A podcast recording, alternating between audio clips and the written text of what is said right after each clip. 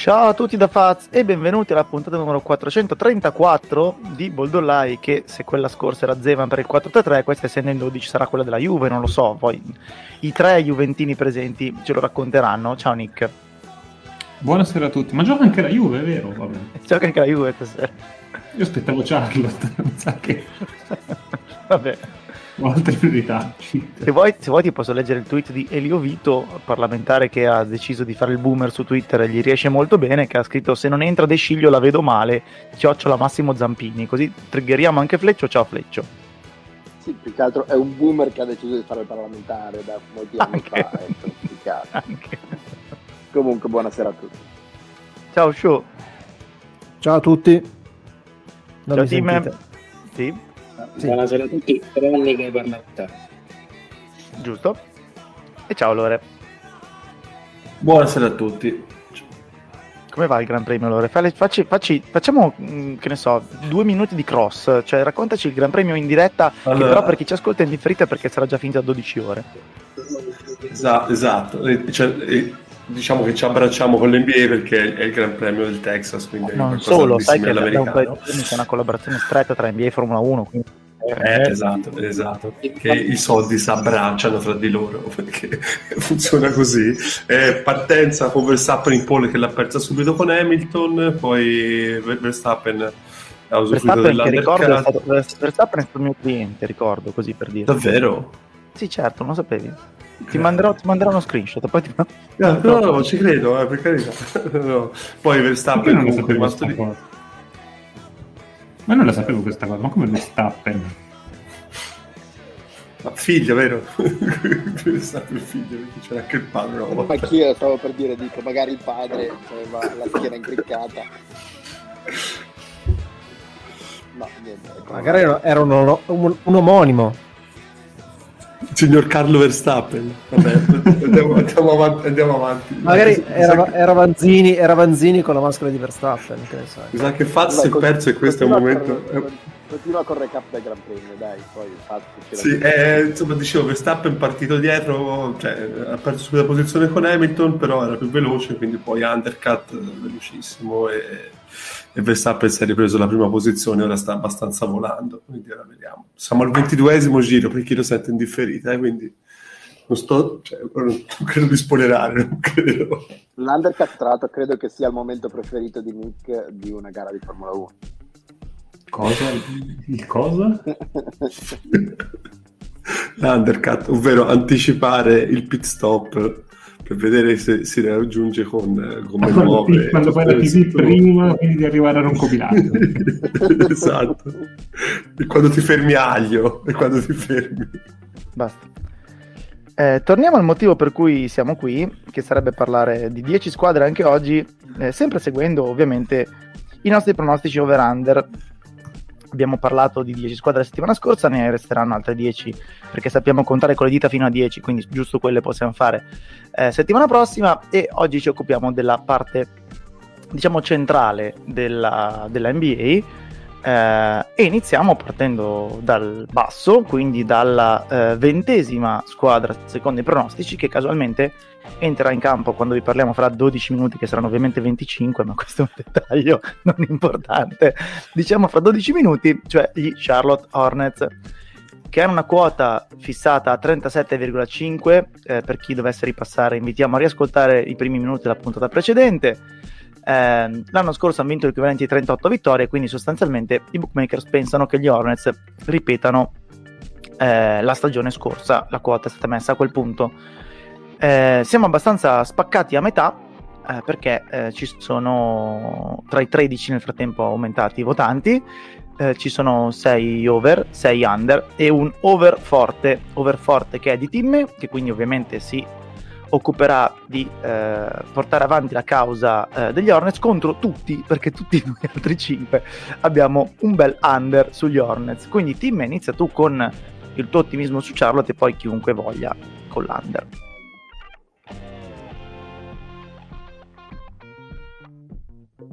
Non c'è Tim. Se, se vuoi, eh, Tim. È che adesso, adesso si è shadow, shadow bannato, Tim. Si è pentito. Si è pentito dell'ottimismo. No, è, è che è il muto, Tim. Ok, va adesso, okay, vai, vai. Eh, scusate, ma è stato sotto dallo smartphone e va andare in clessidra. E no, ehm, diciamo che le primissime partite eh, mi inducono all'ottimismo e quindi sono contento di confermare almeno eh, nei primissimi giorni il mio overforte. Eh, quando stavamo in, in off eh, eh, prima di cominciare parlavamo con Fazio e con Bro del, del miglioramento della meccanica di tiro di, di LaMelo, e credo che da lì passi un venticinque trenta percento eh, del motivo per cui sono convinto che eh, il record sarà migliore. Eh, in più la crescita esponenziale di Bridges, che tutto sommato è passata abbastanza sotto silenzio eh, lo scorso anno, gli ultimi due o tre mesi, eh, è un elemento importante. Hanno un primo, un secondo che Hayward, se eh, la salute lo assiste, ma secondo me basterebbero cinquantacinque sessanta partite, non tantissime, e dall'altra parte c'è un Bridge che per, per l'Est, per il tipo di ambizioni che hanno, può essere un terzo eh, assolutamente dignitoso, niente di eccezionale, insomma, non parliamo di borghesia medio-alta, ma di qualcuno che aspira a entrarci nella borghesia. Poi per il resto ci sono uh, una schiera dei giocatori secondo me sottovalutati, che sono dei journeyman o comunque dei mestieranti allenati in modo discreto, niente di più, però tutto sommato. Ah, poi ovviamente c'è anche Plumlee, quindi c'è l'effetto simpatia che per quanto mi riguarda è importante. E chiudo dicendo che negli ultimi sprazzi della stagione persino Rosier sembrava un giocatore pallacanestro l'anno scorso, quindi continuo a essere ottimista. Chi vuole andare con il pessimismo su Charlotte? Eh beh, non è tanto pessimismo quanto il fatto che secondo me è una squadra che non si è mossa tantissimo, e credo che l'anno scorso sia andato un pochino più sull'effetto sorpresa, mentre immagino che quest'anno ci siano un pochino più di partite sulle spalle per gli altri per potersi adattare, cioè, non c'è più la sorpresa di, di LaMelo che sorprende. Bridges ormai è un po' che si sa che eh, fa determinate cose, li vedo più che altro che in linea con la persona... andare, devono entrare in campo vestiti da football americano, sì, esatto, esatto, quella roba lì, tirargli spallate in faccia, era del genere. Li rivedo grosso modo fare la stagione dell'anno scorso, e il mio under diciamo è, immagino un, un paio, due o tre partite di imperita le abbiano, ma solo per quello, quindi grosso modo direi. Ah, mettiamola così, la quota è decima squadra a est, eh, qualcuno degli under li vede fuori dal play-in? Decimo è l'ultimo posto play-in, giusto? Esatto, io ad esempio che ho eh, Toronto sì, molto over, mh, temo di avere una tra Charlotte e Chicago fuori, ecco. Eh, sì, io tipo Chicago fuori, credo, dal play-in, o con meno che se, che se la rischia, però insomma. Il play-in est quest'anno è interessante, diciamola così. Molto. Sono un po' di, sono un po' di squadre che potrebbero, potrebbero giocarsi. Diciamo che questa è una quota abbastanza in linea con quello che potrebbe essere la stagione di Charlotte. Secondo me è, è, è giusto come, come, come quota. Mm, se c'è un minimo di crescita eh, vanno over, se invece si confermano quelli dell'anno scorso, secondo me, perché comunque alcune squadre si sono anche un po' rafforzate ad est, eh, rimangono sotto. Quindi io sono stato abbastanza borderline sulla decisione e alla fine l'ho messi under. Io ero secondo molto tentato. Ma vai Fleccio, vai, poi dico io. Ma allora, il, il, il talento che c'è eh, a me piace, e la strada che hanno preso eh, la condivido. Io sono andato under perché secondo me rispetto ad altre squadre hanno minori margini di, eh, di manovra rispetto ad eventuali infortuni, casini, eccetera, eccetera, perché sono, sono corti, ecco. Cioè, eh, quest'anno soprattutto a est ci sono tante squadre eh, molto lunghe, anche tra le squadre modeste, per esempio i Wizards sono una squadra modesta ma hanno tanti cambi, tanti giocatori più o meno sullo stesso livello.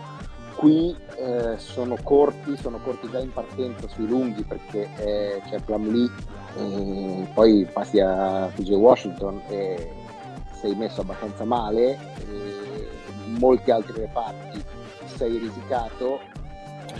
eh, se va tutto bene sono una bella squadra e eh, anche con un bel concetto tecnico. Al primo contrattempo secondo me questi sono molto più in difficoltà di, di, di sostanzialmente di qualunque altra squadra a destra. Condivido il punto di vista. Sì, anche perché io volevo dire più o meno la stessa cosa, perché della serie questa è una squadra che eh, io dal talento di LaMelo e della crescita di LaMelo potevo mettere una, un over, ero tentato di mettere l'over. L'under viene dal fatto che si reggono la stagione, credo si regga su due giocatori.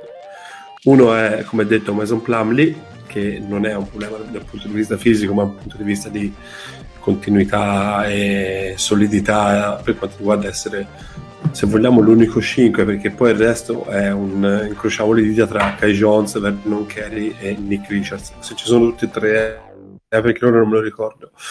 E, e l'altro punto è Gordon Hayward, come sta fisicamente, perché lì c'è la possibilità magari di pensare a James Bouknight, che però è sempre un rookie e come rookie ha tutti i limiti del mondo, e se Terry Rozier ripete la stagione dell'anno scorso, perché secondo me quello è un punto secondo me non, non sottovalutabile, ecco, per la stagione. Prima partita che però mi sono piaciuto un sacco, però appunto se si vuol vedere su tutta la stagione qualche, qualche dubbio, qualche pensiero me lo danno, ecco. Io da questo punto di vista aggiungo che secondo me è vastamente sottovalutata La, la firma di Oubre, che gli, gli, secondo me gli dà parecchio eh, profondità, più di quanto in realtà non, secondo me non, non abbiate rilevato, però ci sta come critica, lo capisco. Poi c'è mh, una flottiglia che va da P J Washington a Cody Martin, che sono dei noni dei cime N B A assolutamente, però ecco mh, eh, so, continuo a essere ottimista, speriamo che c'è ragione. No, poi in, in realtà versanti. Se guardiamo i, i giocatori sui due metri versatili, eh, Charlotte ne ha una valanga, perché appunto Hayward, Bridges, Oubre, anche P J Washington che gioca tranquillamente due ruoli, eh, n- cioè non sono messi male in assoluto. Oubre poi eh, mi, mi sembra che passare dal sistema Warriors, in cui devi essere iperattivo per tutto il tempo, non c'è un singolo momento dell'azione in cui tu possa riposarti, devi portare un block off the ball, due passaggi lontano dove poi andrà a finire il gioco e così via, e che dove obiettivamente lui non ci ha capito niente, ha un sistema invece che è molto drive and kick eh, elementare, eh, senza troppe, troppe cose off the ball, mi sembra che gli possa fare solo bene, eh, e un pochino già in queste prime, quante sono, tre partite che hanno giocato loro, due partite si è, si è intravisto, quindi eh, sicuramente Oubre sarà mh, non necessariamente quello di, di Phoenix, eh, fine diciamo sua permanenza lì, ma probabilmente, anzi direi certamente meglio di quello di Golden State l'anno scorso. Eh, è che mh, torno sul discorso di Fleccio, non manca tanto la profondità in assoluto, specie in quel ruolo lì, cioè onestamente uno, due, tre, quattro hanno tanta gente che può giocarci, poi ovvio si fa male a Melo, sono cazzi, si fa male a Hayward pure, è che eh, hanno appunto molta meno possibilità di assorbire un infortunio pesante di diverse altre squadre che sono qua nei dintorni, poi ci arriveremo insomma. Eh, però mh, sono divertenti a vedere giocare, hanno star power e star power giovane, che è sempre intrigante. Sicuramente sono una squadra League Pass, se ci sono tutti sono decisamente una squadra League Pass, cioè la, la Melo e Bridges da soli valgono, valgono mezz'oretta spesa su League Pass in attesa che succeda qualcosa, ecco, mettiamola così.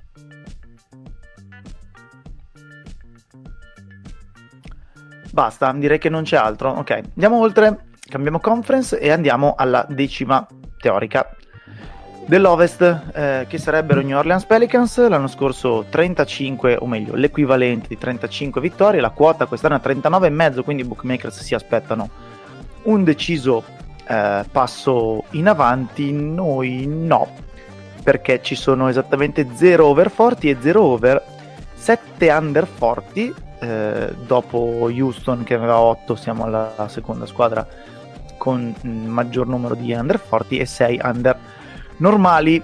Dei presenti io e Tim under forte e gli altri under normale, quindi direi Tim se vuoi, se no inizio io.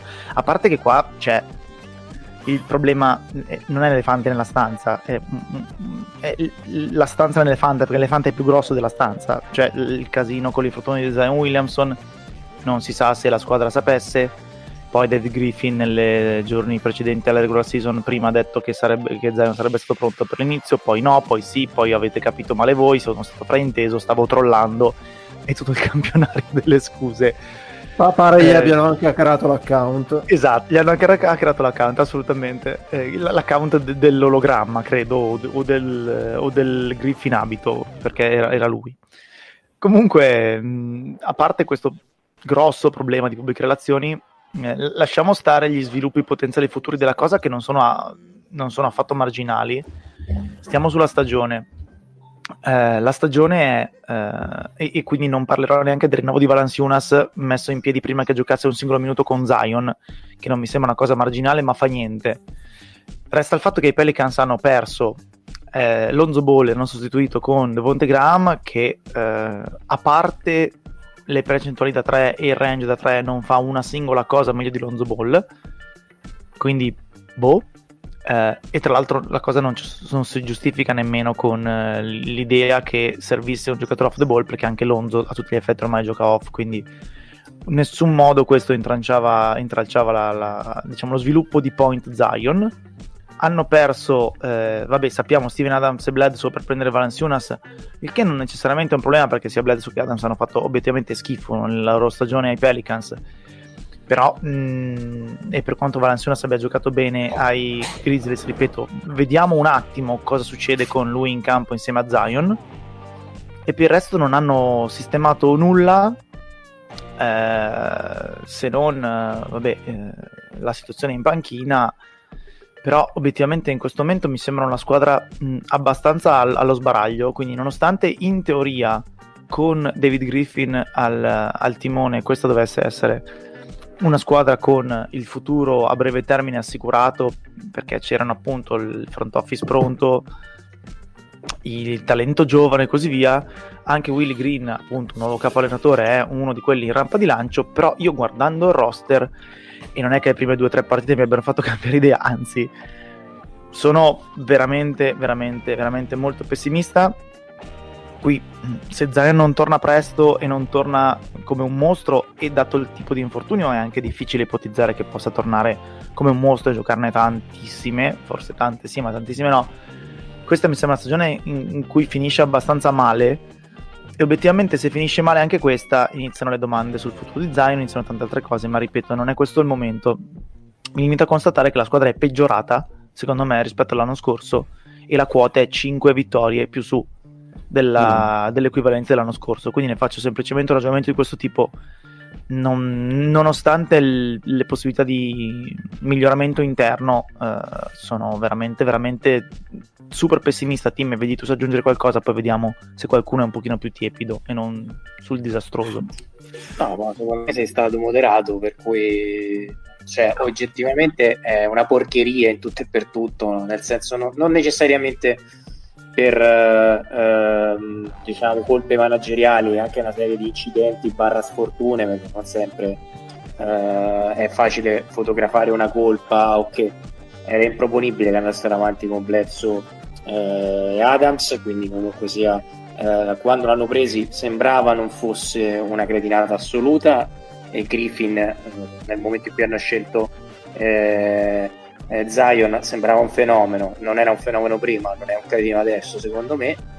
Però credo che eh, il, il, forse la, la più bella sorpresa del roster quest'anno potrebbe essere Alexander Walker, che è carino però insomma è un po' poco, e sì, lui o Trey Murphy, cioè sono proprio del, del, però uh, delle cose borderline, sì. Esatto, cioè temo, temo che Ingram a un certo punto smetta di voler trascinare tra virgolette il caravan con le balle, perché secondo me quest'anno c'è quel rischio. E poi detto questo, cioè, la, la, cioè, mentre parliamo di questa squadra noi abbiamo chiaramente di fronte agli occhi quella foto di Zion, quanto è grande, quanto è pesante, da lì sì. E poi c'è da dire un'altra cosa, secondo me difensivamente questi sono difficili da assemblare, possiamo dirla, la metto in maniera tiepida, visto che chiedevate quella cosa lì. Eh, sono difficili da assemblare difensivamente. Sono... Adesso non ho sotto mano i, i, i dati dell'anno scorso, se volete li vado a prendere, ma mi ricordo grandi disastri, eh, non, stanno... non sono neanche migliorati, ecco. Eh no, infatti soprattutto il cambio Lonzo Graham, secondo me da quel punto eh. di vista lì rischia di essere sanguinoso, eh, però anche il resto non è che sia, perché anche Nave, Alexander Walker può essere un buon difensore, però anche qui ripartiamo come il discorso che avete fatto prima, marginale. Valančiūnas è un giocatore che sul contenimento sa lavorare secondo me molto bene, ma il contenimento su due giocatori qui rischia veramente di vederseli arrivare dalle pareti, mi sembra un po' poco per un, una struttura di un no, impianto poi, difensivo esempio... di squadra dove magari può venire fuori to, Tre Murphy, perché secondo me Tre Murphy è un gran eh, bel sì. difensore, però ecco, rimaniamo lì. Guarda, serie, ho visto, ho visto giusto prima ho visto giusto prima Towns contro Valančiūnas Valančiūnas che tra l'altro ha giocato una grande partita obiettivamente e è riuscito anche un minimo a entrare sotto per la Towns, nonostante questo Towns ci ha fatto il culo a capanna. Ci sono almeno dieci azioni diverse in cui Towns, beh, parliamo di un lungo che ha un bagaglio offensivo incredibile, però almeno dieci azioni in cui Towns ha battuto Valančiūnas e basta, cioè nel senso, nel momento in cui Towns ha battuto Valančiūnas è finita l'azione, non c'era nient'altro. Eh, capisco che se batti il centro avversario portato cinque, sei, sette metri dal ferro poi sia complicato per la squadra aiutare, però in teoria tu hai l'Ingram del caso che è lungo lungo lungo anche per queste situazioni qua, invece niente, e la vedo obiettivamente male. Eh, l'anno scorso i Pelicans sono stati la ventitreesima difesa N B A, eh, e, e nonostante questo però hanno avuto un ottimo impatto a rimbalzo difensivo, perché a rimbalzo difensivo invece sono stati terzi. Il rischio è che siano un pochino peggiorati a rimbalzo difensivo, perché Adams, eh, pur avendo dei numeri individuali eh, peggiori con Valančiūnas, è un giocatore che eh, aiuta la squadra con un grandissimo lavoro di taglia fuori, anche di posizionamento prima del rimbalzo. Eh, a rimbalzo difensivo, eh, secondo me, rischiano di andare ancora peggio a rimbalzo senza un plus difensivo, perché appunto Valančiūnas va bene se deve fare a cazzotti sotto canestro con i Sabonis del caso, ma di lunghi che fanno quella roba lì ormai ce ne sono pochissimi contro tutti gli altri in spazio aperto, fa, fa, fa fatica e non è manco colpa sua. Eh, ripeto, se qualcuno è un po' meno negativo e, ah, facciamo così, c'è qualcuno che ci ha pensato, cioè che ha detto non lo so e poi è andato under? Guarda, io ho messo under prima di sapere che Zion fosse rotto, questo è il mio meno negativo. Quindi vedi un tu. Esatto. V- no, veda lei. Anche qualcun altro, qualcun qualcun altro grazie. No, no, anche no, perché no. Se l'uomo, l'uomo che ti deve trascinare è Ingram, io non ci farei troppo affidamento. A me Ingram continua ad essere un giocatore che piace poco, detto onestamente, perché è un bellissimo attaccante, però mm, fa, fa poco secondo me come, come aiuta la squadra, quindi e, e questa squadra anche con Zion ha bisogno di essere aiutata. Lonzo un po' facilitava per certe cose, mm. quindi ottimismo io no, ecco, passo. Io, io sono stato a lungo indeciso tra under e under forte, quindi eh, anche lì neanche tu? eh, eh, ma anche perché vale un po' il discorso che abbiamo fatto per Houston l'altra volta, cioè cinque par- vittorie in più non sono poche. Cosa hai visto, amico bookmaker, che ti fa pensare che questi vincano, cioè che questi abbiano un miglioramento sostanziale? Perché questo vuol dire cinque in più, eh, vuol eh, dire sì. un miglioramento sostanziale. E dove lo vedi se eh, i movimenti estivi, allora... se va bene ti ha lasciato in linea di galleggiamento, se va bene secondo me ti hanno indeboliti, però se uno mi sostiene, diciamo, diciamo che il ragionamento può essere che le ultime quindici partite dei Pelicans l'anno scorso erano con della gente in campo che faceva tanto G League, quindi la logica poteva essere ok, siamo arrivati a trentacinque buttandone via quindici su settanta, eh, si può anche, o meglio all'equivalente di trentacinque buttandone via quindici su settanta si può anche intravedere cinque vittorie in più, mh, giocandosi quelle quindici partite che se la squadra fosse rimasta la stessa e senza problemi fisici di eh, Zion, esatto, secondo me poteva anche starci. Con ma la stessa squadra potevi dire crescono tutti e va bene, però hai esatto, anche ma... la squadra. E poi, e poi la gestione dell'affare Zion mi sembra veramente un, eh, cioè un caso unico an- anche nella storia abbastanza variegata di, di, gest- di situazioni gestite male, cioè questo si fa male in condizioni misteriose ad agosto e, e va bene, facciamo finta che vada bene, non ne sa niente nessuno e va bene, facciamo finta che vada bene. E poi quando fai la, la, la conferenza in cui Griffin deve parlare, finge che vada tutto bene quando sa benissimo che non sarà pronto eh, per, per l'inizio della stagione, sostanzialmente per, per evitare che, eh, che la gente, per evitare domande, diciamo così, No, ma per evitare che la gente gli, non gli compri i biglietti, gli abbonamenti anche, stagionali, anche, cioè, anche. Cioè siamo a questo livello qua e, e sostanzialmente siamo alla, alla disperazione, se non eh, al dilettantismo. Poi dilettantismo che non è, perché Griffin è un super G M e, e, e ha tutto il suo controllo, però se arrivi a questi mezzucci vuol dire che siamo veramente messi male, ecco. Come hai fatto ricordare i presidenti di Serie B italiana calcistica che a un certo punto gridavano ai tifosi, ma ci dà abbonamento, proprio così, nel senso che fatelo a prescindere. E siamo, siamo più o meno a quel livello lì, perché cioè, non è possibile che, che, che finga che vada tutto bene quando sa benissimo che Zion non sarà pronto per la prima, quindi perché devi fare una cialtronata del genere? Non sarà pronto per la prima, e poi sappiamo, come dicevo all'inizio, che diciamo è, è un diesel, per dirla un po' da boomer, cioè, ci mette un pochino a entrare in forma.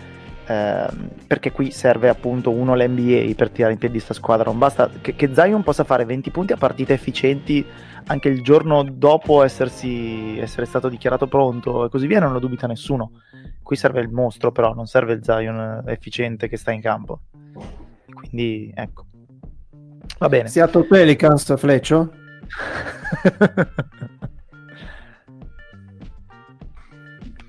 non ha colto non ha colto No, forse stava già godendo all'idea, per quello che non ha colto.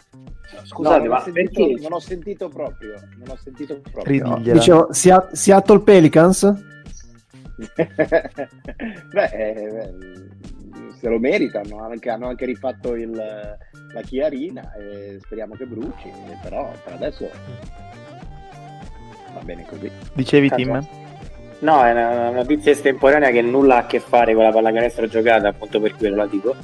Eh, mi sono innamorato della bordocampista di, di Brooklyn, vestita più o meno come una liceale che finge di essere vestita come una liceale, cioè, ma è geniale. Sì, va bene. D- difficile che bruci la Chierina con tutto che la pioggia. Dipende, è acida la pioggia, magari, vai a sapere. Chicago Bulls, nona squadra a est secondo i bookmakers.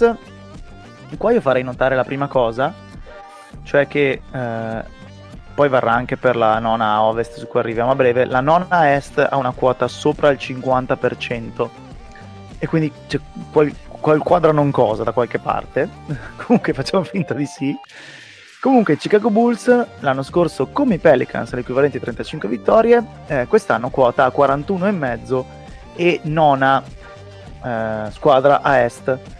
Eh, mediamente c'è del gran pessimismo, perché ci sono quattro over, sei under e tre under forti. Per fortuna, per la eh, bontà della discussione, c'è un over presente qui che è Timme contro l'under forte di Lore, quindi Timme over e Lore under forte sui Chicago Bulls tre zero e noi cinque under. Sì, sì, Anderforte che è partito con tre zero per i Bulls, però vabbè. Eh, non mi ah, piace... Con scapoli ammogliati ai Pistons, sì. Che erano più scartati. Questo, ovviamente, è una giusta osservazione. Sì, sì. Però è sempre non... tre a zero. Non mi piace tanto come è stata costruita questo, questa squadra da, da, da un sacco di punti di vista, perché sia a livello offensivo, dove... vedo tantissimi punti nelle mani e eh, secondo me, se vogliamo, poco playmaking, poco eh, capacità di giocare in maniera strutturalmente interessante per, per eh, appunto servire tutti i giocatori che in questa squadra qui avrebbero eh, diritto a, a palloni, a possessi e a tiri. Eh, la stessa cosa vorrei dirla a livello difensivo, perché mi sembra che, a parte i singoli, perché i singoli possiamo parlare di Lonzo Ball, possiamo parlare di Patrick Williams, possiamo parlare di Caruso, soprattutto di Caruso, direi, date le prime Caruso, partite. Soprattutto di Caruso, però mi sembrano dei giocatori che a livello di gioco possano giocare soltanto in determinate situazioni offensiva, offensive eh, e non mai... non so quanto insieme, per formare ecco, una squadra secondo me decente dal punto di vista difensivo, perché poi ricordiamo che questi hanno un rimpro- un, cioè uno il lungo che non è assolutamente rimprotector, ecco. prego prego vai avanti, dimmi pure, raccontami raccontami assolutamente rimprotector, eh, hanno dei giocatori che... No, no, ma aspetta, aspetta, approfondisci questo argomento, per favore. Parlami delle caratteristiche di questo giocatore difensivamente nel dettaglio, grazie. Vai avanti. Difensivamente? Devo, devo proprio... No, no, parlamene, parlamene, vai. Lasci, lasciami passare, no, uno, un attimo, così tanto lo sappiamo tutti come la pensi e come la pensiamo su di lui. E... E non hai detto, detto come si chiama, magari c'è un ascoltatore che non lo conoscono, dimmi pure. Vabbè, Vučević, vabbè, Vučević. Ah, si, ah si cuore bianco-nero. Cuore bianco-nero. E, e anche il resto, però, se vogliamo, perché a parte Lonzo, appunto, Caruso e Williams, e, e se vogliamo anche Troy Brown, che però è un giocatore che fondamentalmente ha bisogno sempre di eh, giocatori con punte in mano, perché lui non li può portare. Gli altri, secondo me, non sono dei difensori sufficienti per mantenere una, una quota valida, anche se in attacco hanno una potenza di fuoco assurda. Non so però se possono essere eh, messi insieme in maniera competente, anche se io di Donovan ho grandissima stima. Vai, quindi, con l'ottimismo, vai. Ma eh, ah, premesso che eh, provo un forte disgusto per quasi tutti i giocatori presenti in questo roster, quindi ho cercato di essere Eh, comunque eh, ecumenico e cercando di fare un ragionamento speculativo più che un ragionamento tecnico. La quota mi sembra assolutamente abbordabile per una squadra di questo tipo, e in seconda battuta eh, secondo me eh, è difficile, sono difficilissimi da leggere, per quanto siano difensivamente parlando eh, della paccottiglia, a meno che Patrick Williams non, non diventi improvvisamente un mostro. Grazie a Donovan non escludo che possa fare dei miglioramenti sostanziali già nel corso di quest'anno, però, come avete giustamente fotografato, eh, nella loro metà campo oggettivamente sono erratici, che credo che sia il termine corretto. Eh, dall'altra parte, considerando sempre che siamo ad est, e quindi eh, le, le escursioni con i Pistons, i Magic eh, e quant'altro arriveranno spesso, faccio fatica a immaginarli sotto una certa quota di vittorie, perché hanno un talento offensivo eh, assolutamente eh, importante, sempre per una squadra di questa fascia, e perché eh, hanno già, secondo me, capito, eh, cioè Donovan è già stato bravo a suddividere questa cosa, che sinceramente non, non ero sicuro succedesse subito, a suddividere i momenti in cui è la squadra di Lavin ed è già la squadra di DeRozan.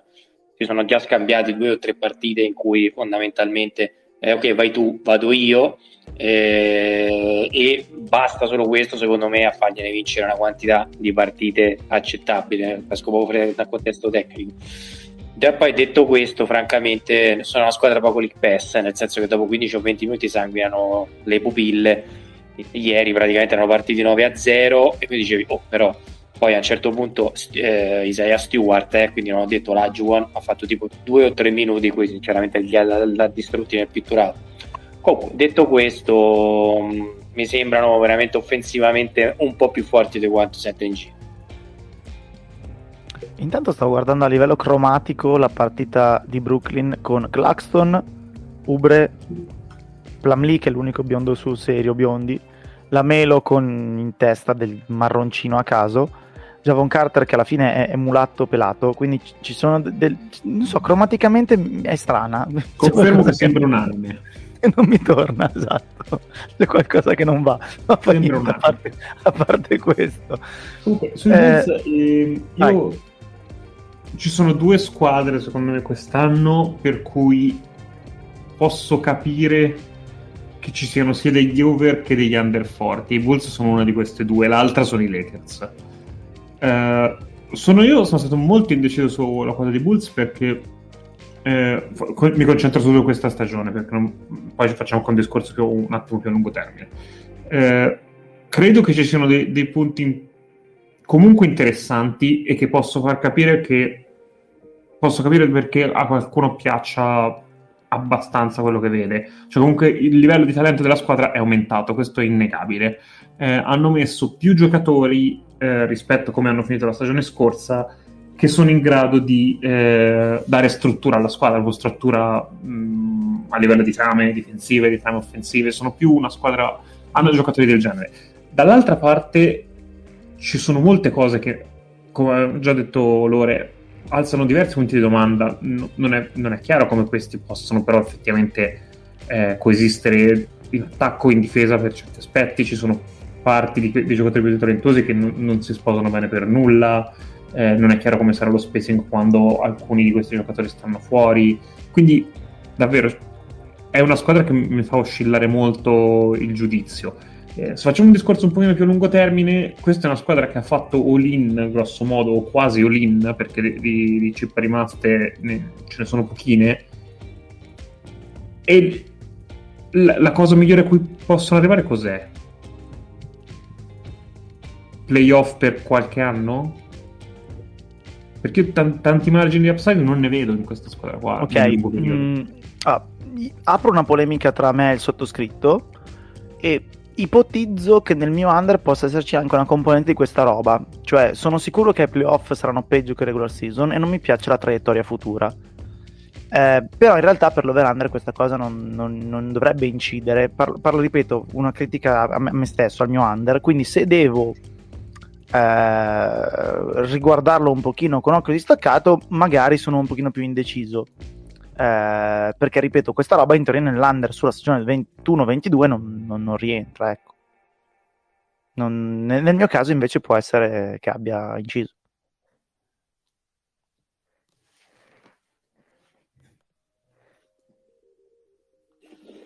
Sì, anche perché, anche perché in realtà poi eh, il problema, eh, come, come diceva Tim e come dicevate voi con questa squadra, Eh, è preoccuparsi del loro rendimento eh, difensivo.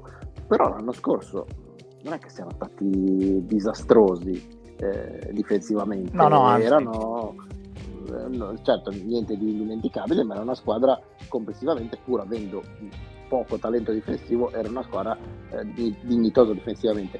Hanno inserito giocatori, no, erano più che dignitosi, erano dodicesimi, figurati. Eh, esatto, esatto, anche più che dignitosi. Hanno inserito talento difensivo, soprattutto nel backcourt, quindi non è quello che mi preoccupa. Se, secondo me il punto è quello, quello che hai detto tu, cioè eh, tendiamo magari a mh, farci impressionare dal fatto che questa è una squadra che come futuro, come ceiling eh, futuro ne ha poco, però obiettivamente per battere, per vincere qualche partita in più del previsto e fare una, una bella regular season, comunque gli uomini ce l'hanno, basta che vadano basta che vadano in, insieme, vadano in porto due cose e, e, e le vittorie poi riesce a metterle assieme. Ma penso anche, non so, a un De Rosa, cioè questo discorso solo si può fare pari pari per Rosan, per Vučević, eh, insomma sono tutti giocatori che dici sì va bene, ma se tu vuoi vincere il titolo eh, con questi lo vinci.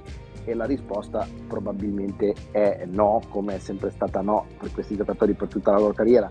Ma se il discorso è ma un po' di partite in regular season te le fanno vincere, e lì la risposta può essere tranquillamente sì, cioè De Rosan e Vučević, senza contare la Vin, senza contare gli altri miglioramenti eccetera eccetera, sono giocatori che in regular season comunque la differenza la fanno, l'hanno sempre fatta e continueranno a farla a occhi chiusi.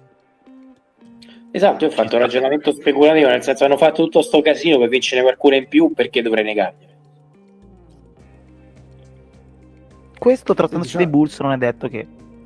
Però diciamo che la, la squadra è costruita non per, non per cercare di far male, ma per cercare di vincere un po' di più dell'anno scorso. Secondo me è, è alta la quota, nel senso che mh, il rischio è che non ci arrivano a vincerne così tante. Sicuramente sono migliorati.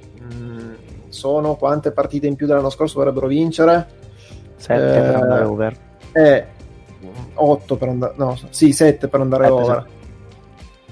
Non lo so, mi sembra mi sembra un po' ottimistica come, come visione, secondo me.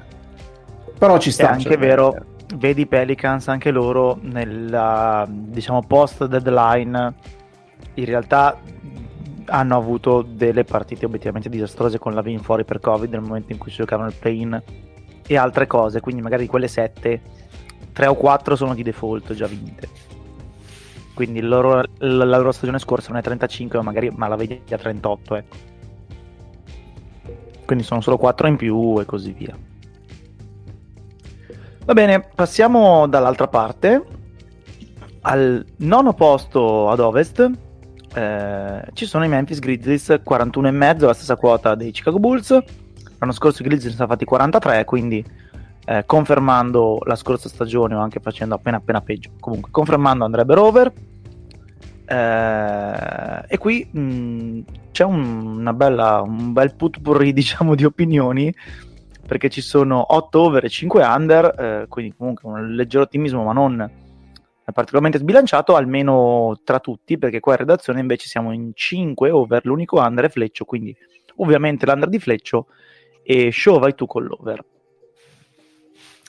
Ma uh, io vado con, con l'over, perché secondo me questa squadra è, è in miglioramento. Uh, Morant è un giocatore di, di, di livello, l'ha dimostrato, l'ha dimostrato anche ai playoff che può salire, può salire di livello. Uh, dovrebbe comunque mantenersi in linea con quelle che sono le vittorie dell'anno scorso per, per arrivare over. Quindi secondo me sono, è, è uno di, quelle, di quei casi in cui mi sento di dire che eh, sia una squadra che, che, che, possa, che possa fare quello che alla fine ci si aspetta. Eh, hanno messo anche fisicità con Steven Adams sotto, che fa anche tante piccole cose che, eh, che gli mancavano con Valančiūnas, che sono eh, i blocchi, il fatto di riuscire ad avere più rimbalzi difensivi non direttamente ma di squadra. Eh, hanno, per quanto magari possa non piacere, Dillon Brooks è un giocatore che, che può dare tanto in termini, di, eh, in termini offensivi. Eh, io, a me è una squadra che, che continua a essere abbastanza simpatica. Poi è una di quelle squadre che è in rampa di lancio da, da qualche stagione, perché ci si aspetta da, da almeno da un paio di stagione che, che continui a crescere, e secondo me negli anni passati è cresciuta e quest'anno crescerà ancora.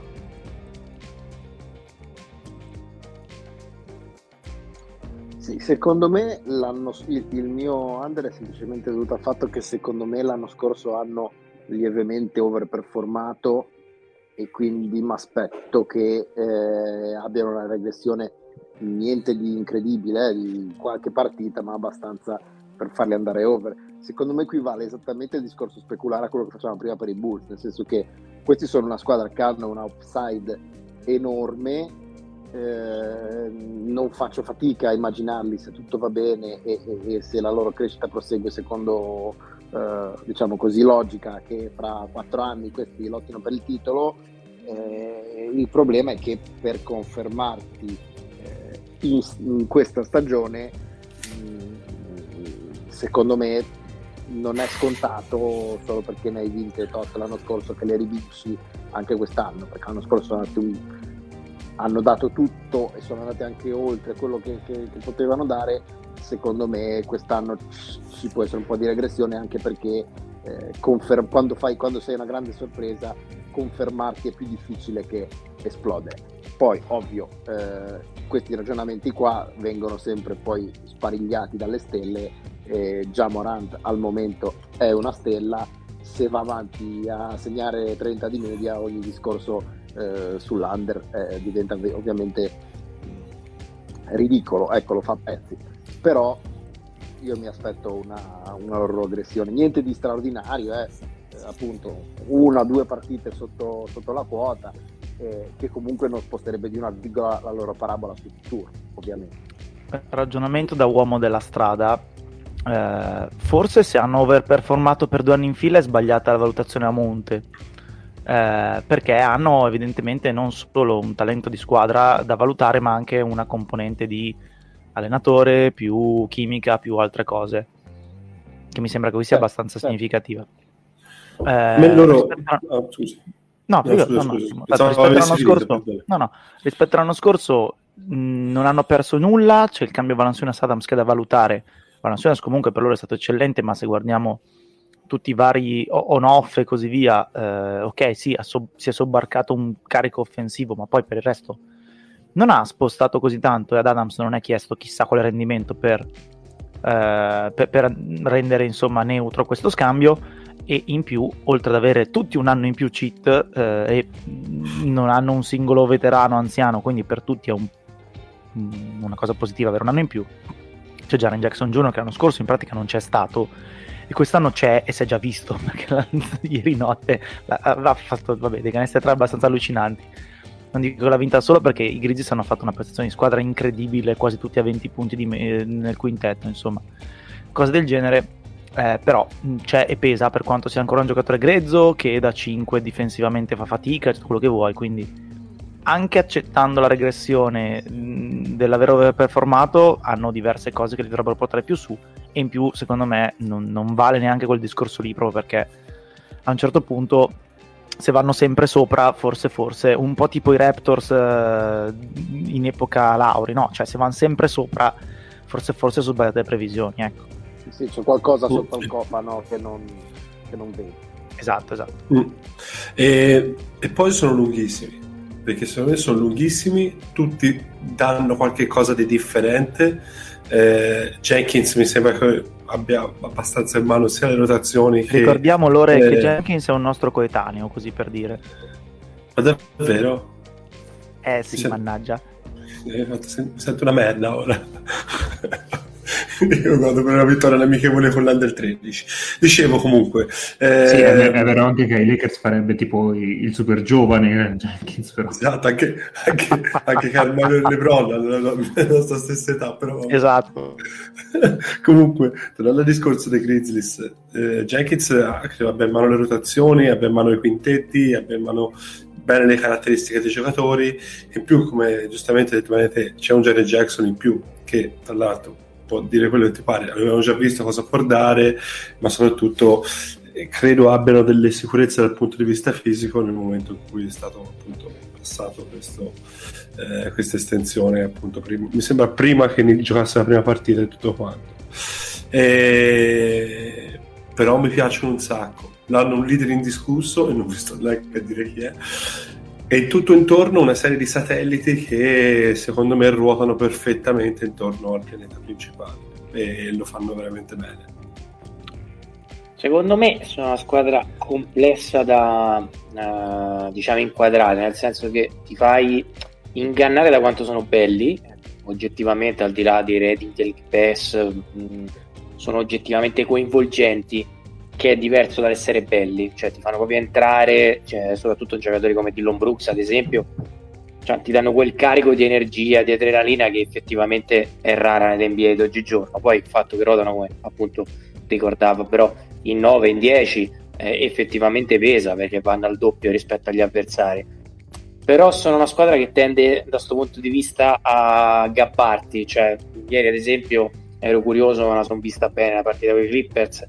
Eh, c'è a un certo punto Arstein che nella mia, nel bene o nel male, per quanto sia un giocatore adorabile a livello di effort, è un journeyman, sembrava Shaq, con Jaren Jackson che si guardava intorno e non capiva come limitare un giocatore che non ha nemmeno un centesimo di quel talento lì, e Adams da quel punto di vista non è che avesse spostato granché, ci sono stati dei minuti in cui effettivamente il, il giocatore eh, sul campo era Arstein, semplicemente perché lanciava una palla in aria. Confermo e... tutto. E quello che mi fa impazzire, cioè sono agonisti dal punto di vista offensivo e sono clamorosamente ehm, parchi dal punto di vista difensivo, quindi sono è una squadra che non riesco bene a, a decifrare.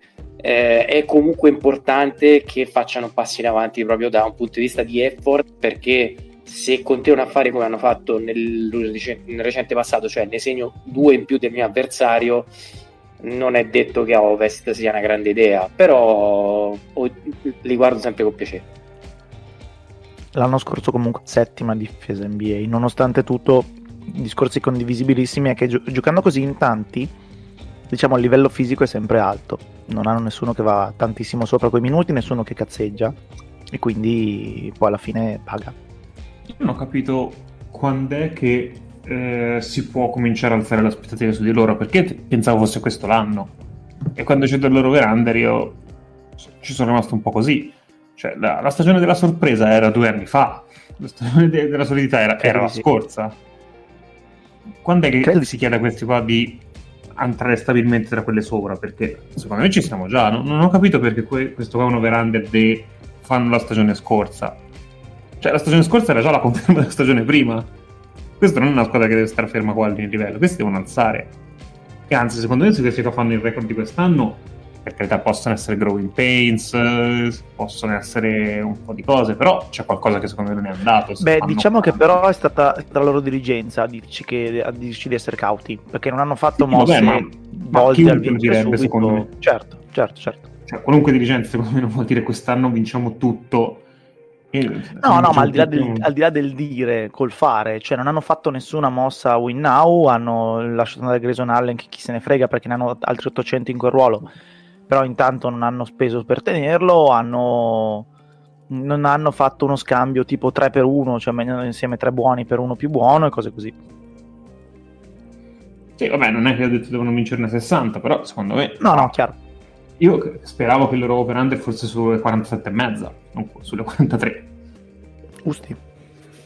Eh, Lì forse sarebbe stato un under facile, però. Eh. Quindi ha detto Stiglia. Così facile? Non c'è no, un anno così facile. Stati, non c'è un anno in cui sono stati interi tutti per tre mesi. Certo. Quindi... Va bene, rispostiamoci a est. E abbiamo sempre con la quota di quarantuno e mezzo, quindi per qualche motivo i bookmakers mettono con la stessa quota i Bulls e i Knicks.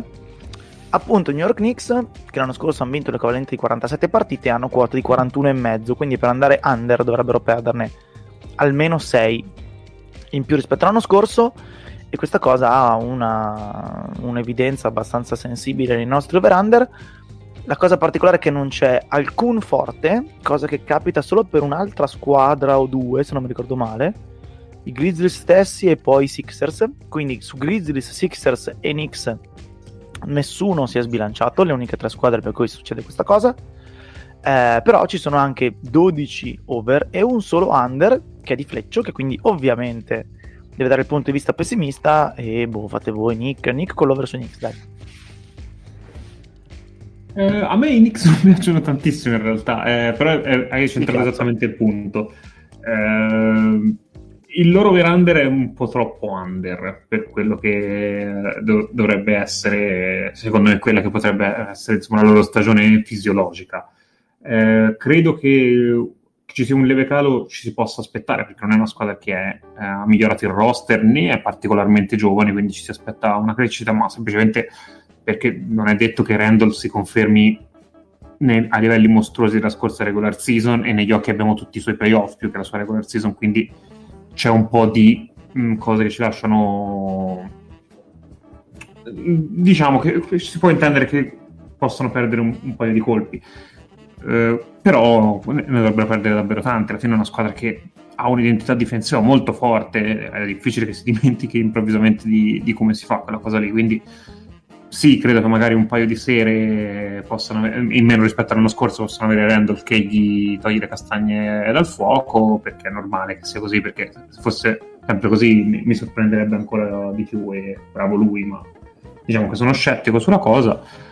Però ecco, non, non è che sia una squadra che mi fa particolarmente impazzire, né su quest'anno in particolare, dove più o meno credo che... Com- diciamo si assesteranno secondo me sulla parte bassa di playoff o subito sopra il play-in o cose del genere, che sarebbe comunque un ottimo risultato sia a lungo termine che non non, ho, non, non vedo questo granché a lungo termine, ecco, diciamo che i, i loro giovani di, di spinta non sono così interessanti come il resto della squadra. Secondo me in realtà sono migliorati, perché Quickley eh, meglio, Obi Toppin sicuramente meglio, l'anno scorso non è esistito, qui invece vabbè ovviamente a posteriori rispetto al giudizio dato sull'over-under è facile, ma Obi Toppin esiste e sta giocando anche gran bene, eh, non ci sono grossi peggioramenti all'orizzonte, forse l'unico è Derrick Rose, eh, che potrebbe calare di rendimento per eh, età, però diciamo lo possono assorbire.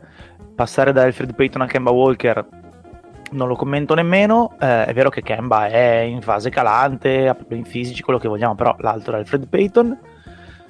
Eh, da Bullock a Fournier, anche lì cioè, i problemi possono essere di fisico per Fournier, che sono diverse stagioni che si porta dietro un mal di schiena, e nelle ultime due era peggiorato molto, però comunque parliamo di un giocatore che offensivamente è molto, ma molto più competente di Reggie Bullock, pur con tutti i limiti e la scarsa simpatia che ho nei suoi confronti, quindi secondo me sono migliorati.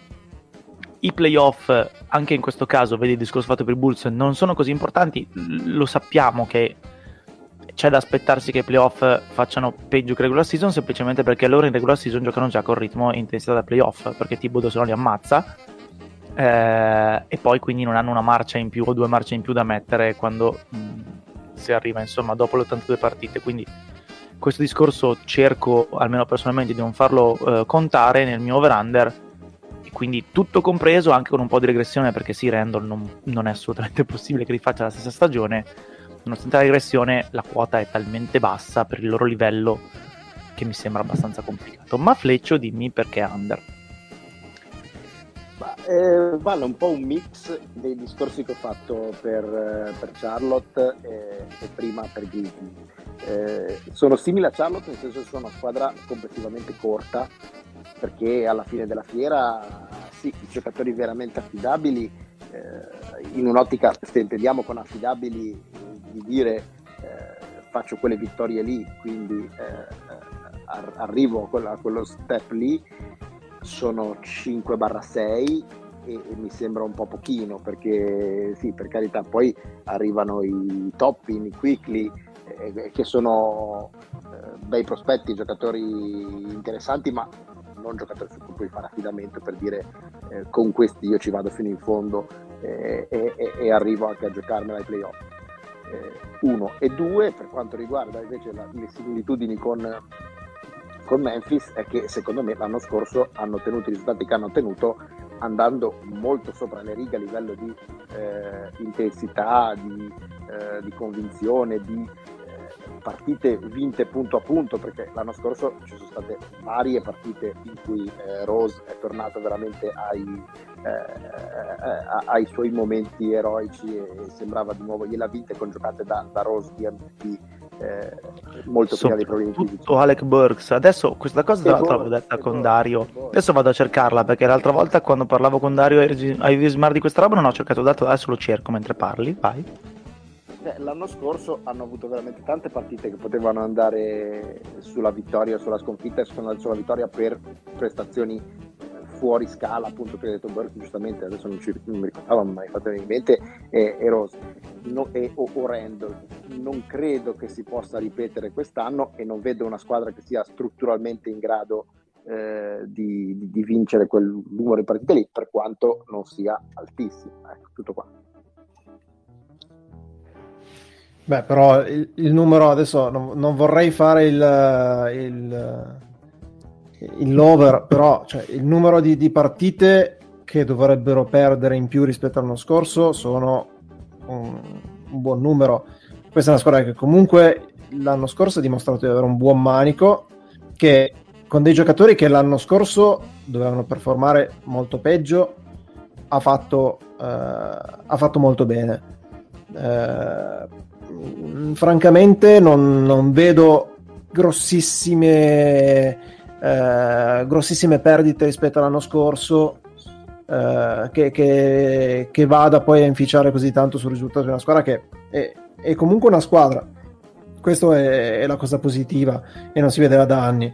Randle mh, beh, è, è partito, perché pensavo che fossero una crostata, invece no. Beh, eh, beh, gli, anni, gli anni scorsi, Fleccio, ti assicuro che erano molto più crostata che squadra, eh? Quindi cioè, eh, quindi eh, mi fa piacere già, già poterla denominare squadra, cioè, eh, è una qualità comunque essere crostata, è una qualità, eh. Esatto, no, è... no, mi piace, mi piace l'understatement. Allora, è una squadra, eh, sono degli esseri umani, ecco, quindi iniziamo già dalle basi. Sì. E hanno, e hanno no, è, è, è tipo, è tipo nessuno, eh, nessuno è morto nessuno è morto quest'estate, quindi hanno tutti un anno in più, e quindi queste sono le buone notizie. È, è tipo gli Indians in uh, Wild Thing, no? Cioè, sono solo, sono solo spazzatura, sono solo spazzatura, e invece poi alla fine sono andati bene. Quest'anno il manico è rimasto intatto, e, diciamo, il core eh, c'è, che, che è tanto dato dal, da, appunto da, da, dal fatto di riuscire a giocare difensivamente, soprattutto con oh, una squadra che, che comunque si, si gioca insieme, mettiamola così, e, e Randle, che l'anno scorso ha fatto una grande stagione, quest'anno è partito di nuovo abbass- è partito di nuovo bene, quindi cioè, n- non credo che sia la, la stagione overperformante dell'anno scorso, ma mi aspetto che quest'anno possa essere, possa essere possa fare una stagione in linea con quella passata. Sì, sì, allora riguardo a Burt, fatti, ov- ovviamente gli over-under li ho fatti prima di vederli, vedendoli mi, mi stanno piacendo in queste prime due partite, però ecco si va a sensazioni.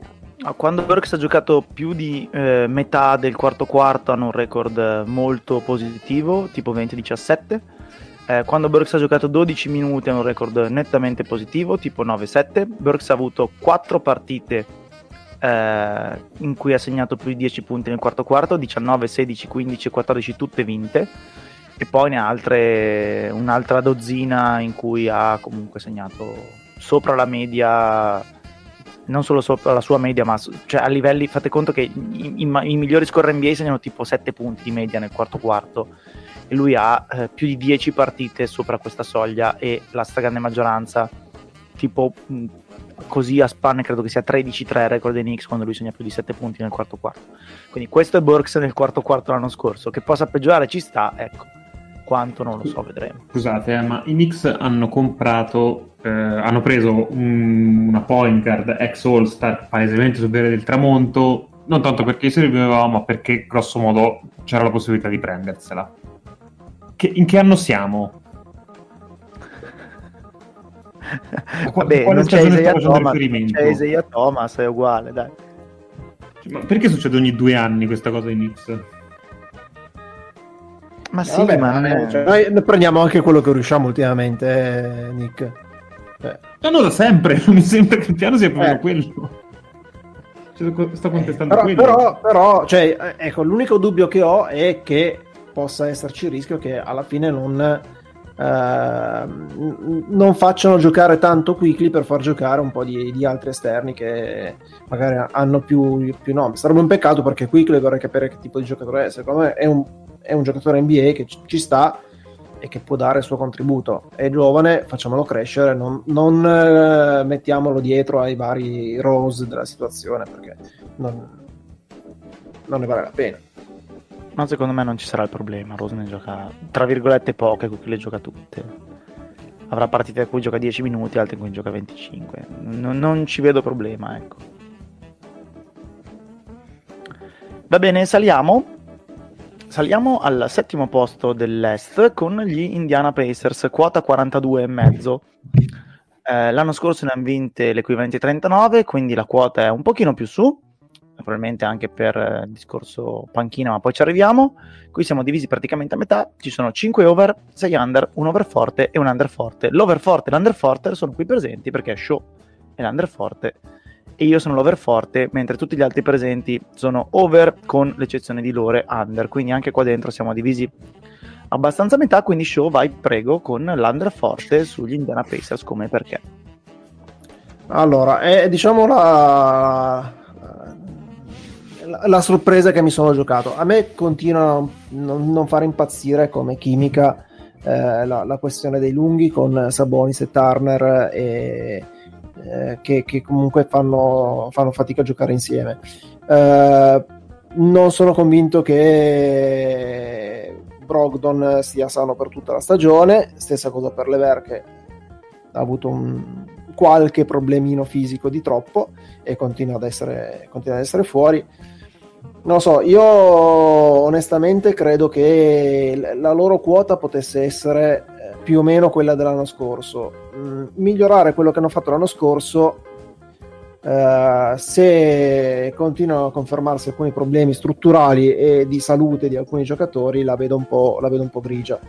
Eh, non, non, mi, non mi hanno fatto impazzire, ho visto qualche sprazzo del, delle prime due gare, non mi hanno fatto impazzire, anche se difensivamente stanno cercando di, eh, di, di, di strutturarsi un po', un po' meglio. E, vabbè, l'anno scorso non è che facessero piena in difesa, però si vede, si vede comunque la mano del, dell'allenatore. Mm, non lo so, io, io non, li vedo, non li vedo in crescita, ecco, li vedo ancora abbastanza fermi su quelle che sono le, eh, i numeri dell'anno scorso. Aggiungo una cosa a quello che ha detto, ha detto Show, sono l'under, l'under normale sono. E...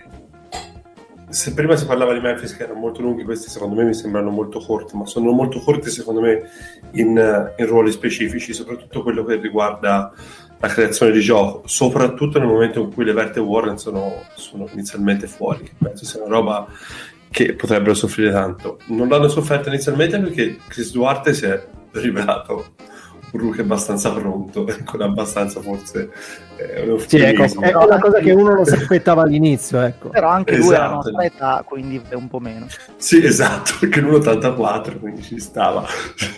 No, però sì, eh, però ecco, il passaggio comunque non è sempre semplice, anche se hai ventisei anni, sei un rookie di ventisei anni.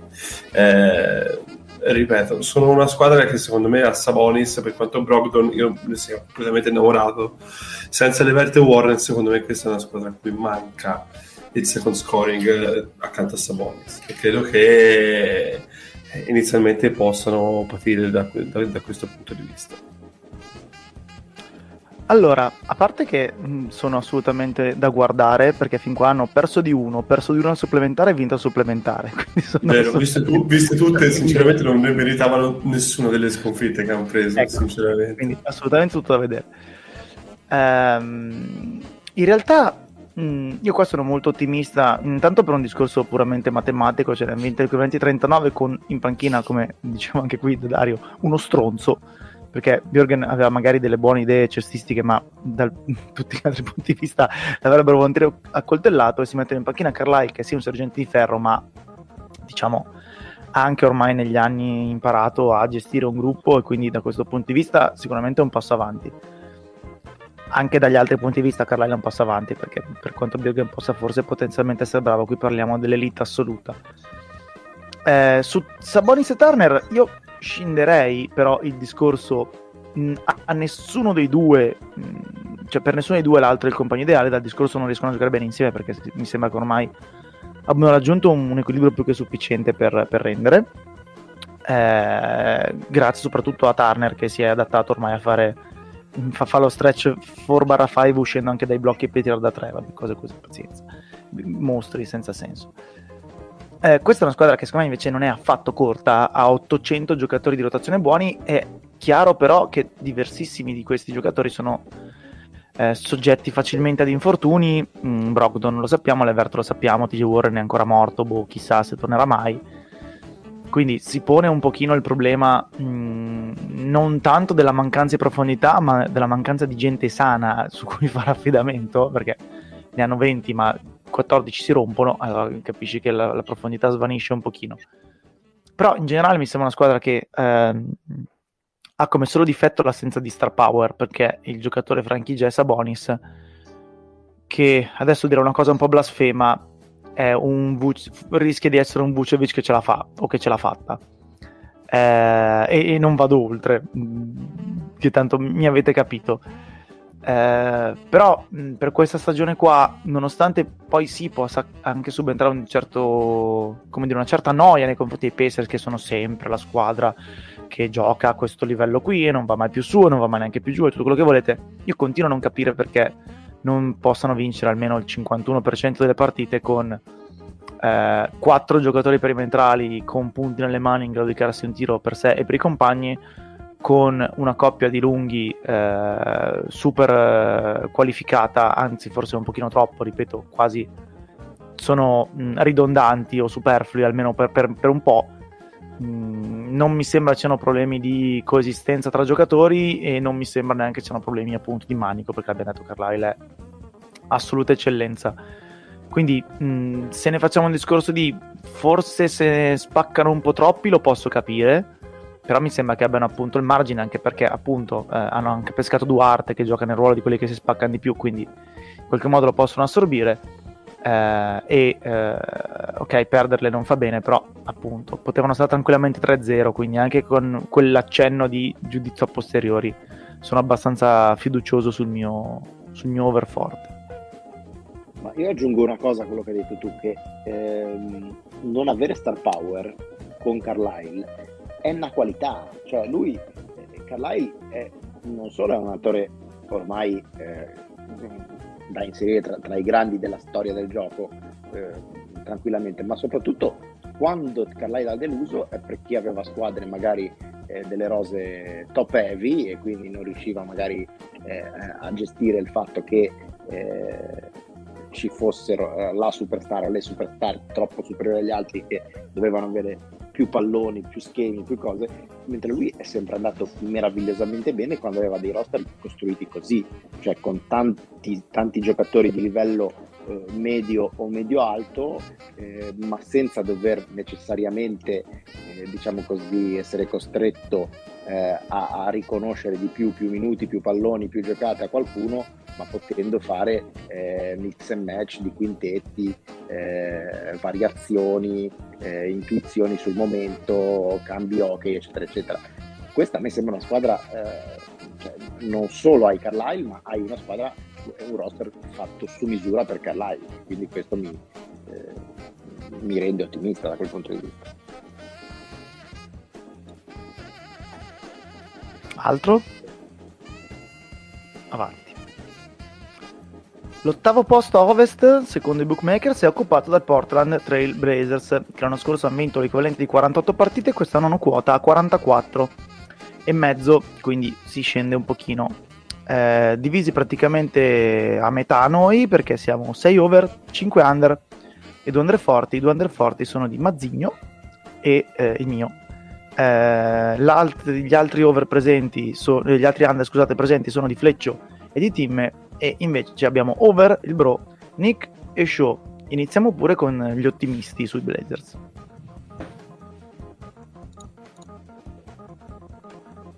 Vuoi andare tu, Nick, Loren, fate voi. Dopo ieri sera sono anche la mia squadra simpatia in assoluto, visto che già C J McCollum ha deciso che sfottere gli avversari alla seconda loro giornata di regular season è una cosa migliore da fare, quindi grazie C J. Non mancheremo C J... di ricordare di ricordare che sei l'equivalente di una cinquantenne su Facebook. C J sta, voglio dire, mh, rapidamente salendo la classifica di giocatori che magari anche meno, specialmente perché diciamo che almeno a livello individuale ma anche di squadra non è che si possa permettere di fare chissà che, o di dire soprattutto chissà che. Ma è facile fare lo spavaldo quando vinci, è facile, fa- fallo quando vai così così, eh? Quello, quella è la qualità. Ehm, vabbè, simpatie a parte, vittoria meritatissima di ieri sera a, pa- a parte. Non è una squadra che su, su cui ne, ne penso male. Mi sembra che il loro over-under tra l'altro fosse estremamente ragionevole. Voglio riprendermelo perché non vorrei dire una cavolata. quarantaquattro sì, e mezzo. Esatto, e, teoricamente l'anno scorso erano sulle quarantotto vittorie. Secondo me è una squadra che semplicemente ha amalgamato un po' di più. L'anno scorso forse secondo me il loro over-under era, è andato under, nel senso è, si è abbassato perché la gente ha visto il, il loro primo turno che, che era brutto, eh, è stato piuttosto brutto, cioè, se tu non riesci a battere quel, quel, eh, quei Nuggets lì eh, effettivamente un po' fa storcere il naso, però secondo me da regular season è una squadra che eh, le, le vince come al suo solito e sono sempre lì. Io non...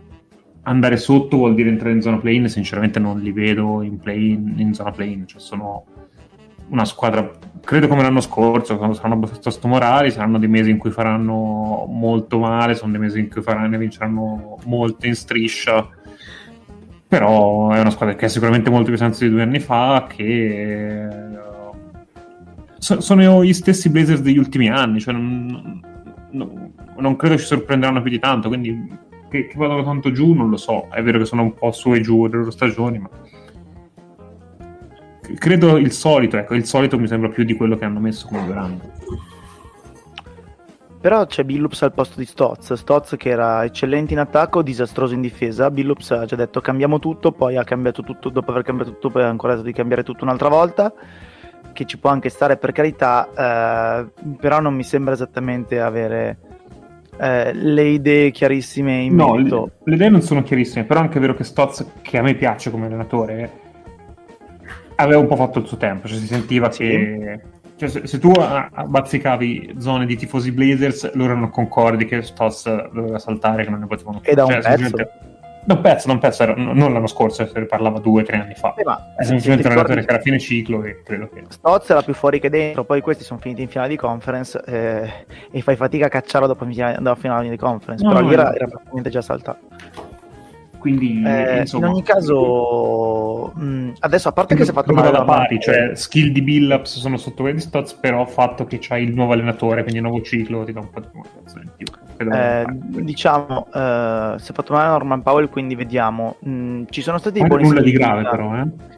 Sì, esatto. Sono stati dei segni di vita da parte di Little e di Simons che mi sembrano abbastanza indispensabili, perché altrimenti questi sono in sei contati con Nance dalla panchina, invece hanno così un, un paio di, di giocatori in più da buttare dentro che sono, ripeto, abbastanza fondamentali. Ehm, quindi han- hanno fatto un mercato mh, positivo per quanto conservativo, perché non hanno ribaltato niente, però siamo sempre lì per ribaltare questa squadra. Ormai o c'è di McCollum o c'è di Lillard, se no resti come stai.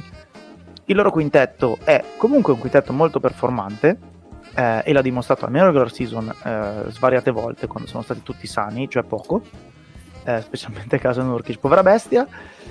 Eh, diciamo che io confido un po' anche nelle tensioni interne. Poi è vero che negli ultimi giorni Lillard ha detto smettetela, non me ne vado, non faccio niente, non eh, però voglio vedere cosa succede la, la, dopo due settimane che magari non vanno esattamente come previsto. eh, Per il resto eh, non nego anch'io di essere un po' annoiato, quindi averli messi under anche un po' per noia, eh, perché non solo Stotz, probabilmente tutto questo sistema ha fatto il suo ciclo, eh, però eh, pur credo che insomma il mio è un under forte dovuto più alla quota che al pessimismo generale nei confronti della squadra, nel senso che Eh, non li vedo tra le prime otto a ovest, non li vedo tanto sopra il cinquanta per cento, e quindi mh, ne vincono quarantuno, è un under forte convinto e va bene così, ecco. Io eh, con, continuo a essere abbastanza convinto dell'under, nonostante la ridondante vittoria coi Suns, secondo me è un po' episodica, nel senso eh, non ricordo più quante preview abbiamo fatto dei Blazers in cui io scorrevo la panchina, eh, non ricordo bene con chi, chi ne parlavo di voi, dicevo ma possibile fanno così schifo effettivamente a livello eh, se togliamo i primi cinque sei, e quest'anno è ancora peggio del solito, perché effettivamente come dicevo Faz, cioè, eh, sì ha, dato, ha fatto una partita eh, notevole anche di Simons, però Simons che qui super erratico, non sai esattamente cosa ti può dare, soprattutto è una baloroggeria a livello di selezione dei tiri piuttosto che a livello di eh, effort mentale. eh, Little è un po' più una, un'incognita, speriamo in positivo da quel punto di vista, però poi effettivamente quello che in teoria cambia le partite è l'Harry Nance e sei a ovest, eh, cioè paradossalmente Lillard è vittima della sua grandezza, ha trascinato per tanti anni questa squadra con dei limiti evidenti, a parte McCollum e un altro paio di ottimi elementi, che non ci siamo resi conto che effettivamente non, non c'è quasi nessuno che sia cresciuto nel corso di questi anni in modo esponenziale all'ombra di quei due. Hanno sempre scambiato, eh, hanno sempre rivisto, hanno sempre cercato altre cose sul mercato, eh, come giustamente dicevate a un certo punto magari quasi per caso, che ovviamente per caso non è ma è per, per modo di dire, ti ritrovi in finale di conference e quindi vai avanti, non smonti. Eh, però ecco, la panchina mi, mi, mi lascia molto perplesso. E in seconda battuta eh, Faz parlava di tensioni interne, io non so se saranno quelle, eh, però cioè, tu, tutti i complessi barra le band che si rispettano dopo otto, dieci, cinque, sei, sette anni che saranno assieme eh, tendono un po' a rompersi le palle se non cambia qualcosa. Boh, li vedo male. Forse può darsi che sia io che magari sono semplicemente annoiato come diceva Faz, eh, però boh, mi danno proprio feelings e me danno scarsi. Qualche altro ottimista? Ottimista, cioè, secondo me alla fine cioè, è quella tipica squadra in cui si, si va sempre a... Cioè, tutti gli anni si dice che dovrebbe iniziare a calare, poi alla fine i suoi risultati li, li fa sempre, quindi diciamo che più che essere ottimista mi, mi tengo in linea con gli, con gli anni passati. eh. Per me sono una squadra, secondo me, come si è visto, anche di, di una buona solidità negli elementi che ha trovato. Mi sembra che abbia trovato per una volta una quadratura anche in tutti i tentativi che abbiano fatto. È vero che bisogna vedere se i Simons e i Little sono sempre questi, che non è assolutamente scritto, però secondo me Zeller e Nance sono due, due buonissime aggiunte per eh, quel reparto dove eh, storicamente loro hanno sempre qualche problema in più per quanto riguarda le rotazioni, eh, quindi io sì, l'ho sì, visto nel, senso, nel senso che Zeller è un grandissimo cambio di Nur, che ci si spaccano allo stesso momento, si spaccano insieme, esatto, quindi no, le, le, l'idea eh, sarebbe di spaccarsi, sì. di spaccarsi in, in complementarietà se, se riescono, quindi quello penso possa essere, no, ovviamente parlo sulla carta pensando che possano essere sani, ecco, perché poi se no si ritorna al discorso che facevo anche soltanto per Charlotte con, con Hayward con Hayward eh, niente, eh, però io sinceramente mi sembra una squadra, ecco, il, il discorso di Powell dell'altra sera un pochino ha fatto tremare, eh, ma così secondo me se mantengono questa questa ossatura qui secondo me sono una squadra interessante e che può andare direttamente con l'over secondo me assolutamente. Va bene, quarantacinque e mezzo è la quota assegnata a due squadre. Iniziamo da quella dell'Est, che dovrebbe essere la sesta a Est, quindi eh, evitare il play-in tournament e partecipare direttamente al primo turno dei playoff, che sono i Boston Celtics. L'anno scorso mediocri in tutto, mediocri in attacco, mediocri in difesa, mediocri come rating, mediocri in un sacco di cose, e quarantuno, o meglio, l'equivalente quarantuno vittorie. Chiuso esattamente al cinquanta per cento, questa è una quota medi- un bel po' più alta. Mediocri lo stai dicendo tu, io mi dissocio assolutamente. Quest'anno la quota è un bel po' più alta, quarantacinque e mezzo, eh, con eh, divisi abbastanza a metà, tre over e tre over forti, sei under e un under forte. Eh, tra i presenti abbiamo l'under fo- l'under, l'under forte di Lorenzo, l'over forte di Timme, due under io e Show e due over Fleccio e Nick, quindi proprio spaccati completamente. Io ci, ci tengo a precisare che l'opinione di Lorenzo è solo sua. Facciamogliela esprimere, poi vedremo. Tutto. Magari io concordo, magari. Prego. E che no so like. Dove abita, quindi nel caso. No like. No, no, no, non mi piace. Non mi piacciono, non mi piacciono come come nuova idea di squadra, come nuova, diciamo, pelle, quella che poi può essere quella di, del nuovo allenatore e tutto quanto. Però mi sembra che il peso di questa squadra qui vada tanto su Brown e Tatum e quasi esclusivamente su loro due. E anche quello che è stato fatto in estate, andando a prendersi... Che mi, mi piace il fatto che vogliono scommettere su Robert Williams, vediamo con che eh, continuità lui riesce a dare delle, delle buone prestazioni. Eh, mi piace che accanto gli sia stato messo un, un vecchio maestro come ad Horford, però mi sembra che tutto il resto, anche la coppia Smart nella, nella point guard, sperando sempre che Pritchard possa dare quel contributo di energia, difesa e tutto quanto, eh, non, mi, non so, non, non, la vedo veramente una squadra che punta su, uno, su tanto scoring di, di due giocatori eh, di alto livello come sono Brown e Tatum, ma su tutto il resto mi sembra che ci siano delle falle considerevoli, ecco, mettiamola così. Prego, sono partiti, sono partiti pure maluccio, eh. No, ma a parte il partito maluccio oppure no, io ovviamente nelle prime partite, come si diceva prima anche De Buzzo, quando dicevo tre zero e tutto quanto, eh, si può anche prendere quello che si è visto anche ora, che sinceramente sono partiti maluccio, però hai visto Robert Williams in campo tanto, che è una cosa che non è da, da sottovalutare, hai visto un Grant Williams che in campo ci può stare come, però su tutto il resto io vi, cioè, puoi dire anche che però hai visto uno Schroeder che è da prendere a schiaffi, se vuoi, e, e Schroeder da questo punto di vista era un punto di domanda anche prima, così come Smart, come chiamiamolo point guard, chiamiamolo iniziator, chiamatelo come vi pare, eh, rischiano di essere cortini e poveri su quel ruolo lì. No, eh, il talento è, uh, e parlo da over, eh, quindi tutto sommato uh, eh, mi fido relativamente, nel senso che comunque ci intravedo delle qualità.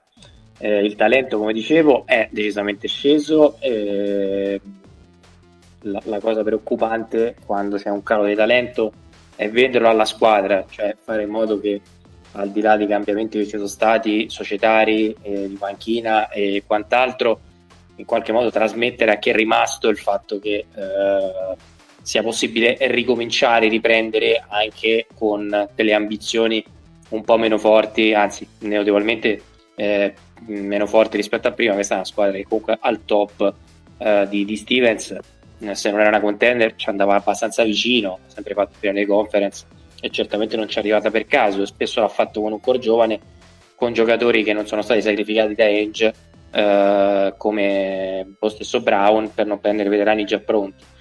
Eh, il problema è che Eh, hanno perso malissimo, cioè hanno giocato malissimo nelle prime due partite, soprattutto con i Raptors. No, l'ho rivista, è oggettivamente misteriosa la quantità di energia, in senso negativo che non hanno investito i Celtics. Eh, proprio Bolsi, eh, ho l'impressione che stessero giocando la partita di pre-season. Eh, ora io non so se il problema è Tatum, che qualcuno ne parlavamo anche in chat, eh, sembra avere lo stesso problema di Fox, cioè sono diventati dei palloni più che dei giocatori, e, e spero che in realtà sia solo un problemino per entrare in forma.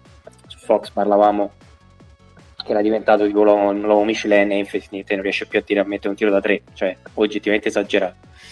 Ehm, però nonostante questo io credo che il talento sia comunque più che sufficiente per cavarsela in questo est, nonostante tutto, nonostante sia migliorato notevolmente, e ho l'impressione eh, questo un po' è un po' Spurs-like questa cosa, quindi non so se magari sono di parte la solidità che c'è nel front office, che comunque è cambiato e bisogna dargli tempo, eh, come è successo in tutta l'era Stevens. Ainge gli farà vincere dieci o dodici partite in più all'anno rispetto alla qualità effettiva. Eh, la, l'unica differenza è che la, secondo me l'inizio Uh, sottintende un pochino di pazienza. Uh, poi non so se voi pre- immaginate che il mio è un ottimismo eccessivo, però faccio fatica a credere che l'ecosistema Celtics improvvisamente, per quanto possiamo essere ironici o meno, sia improvvisamente completamente divelto. C'è solo bisogno di avere un attimo di pazienza. Vero, eh, però eh, diciamo, diciamo l'ecosistema ti porta a uh, andare sopra le tue possibilità, uh, però in questo momento abbiamo un allenatore nuovo, uh, creatori di gioco che non sono necessariamente eh, diciamo associativi e inclusivi, perché Tatum e Brown sono eccellenti a creare il tiro per loro stessi, ma poi manca qualcosina in termini di playmaking per il resto della squadra, e quindi stai sperando di beccare le singole serate in cui Smart fa canestro, in cui eh, Robert Williams vola, intesa con Smart in quel senso molto buono in queste due partite, in cui Pritchard fa canestro, stanno cercando di svilupparlo con un tiratore da nove metri, vediamo come va la cosa, e altre faccende. Mm, diciamo che non sono affatto stupito che all'inizio, nonostante abbiamo giocato poi con eh, ok, Knicks e Toronto sono delle buone difese, ma non sono affatto stupito del fatto che i Celtics siano La terzultimo, il terzultimo attacco N B A per quanto visto in queste eh, pochissime partite.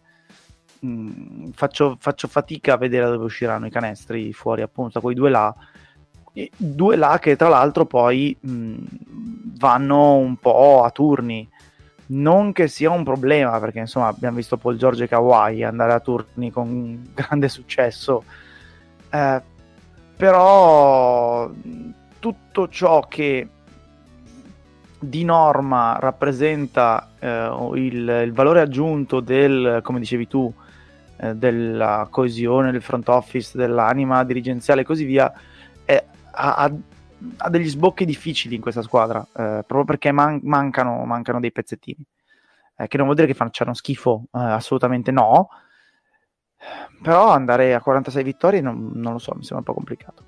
Diciamo, per chiudere una, una provocazione, sembra che Stevens abbia sembrato una squadra che voleva allenare lui, eh, non so eh, un po' sì, e non, non so se esatto, e non so se è que- ovviamente con i limiti del, di quello che poteva fare a livello di margini di manovra, quindi abbia rimosso Kemba Walker come Nakai e compagnia bella, eh, non so se Udoka è così bravo, però vediamo.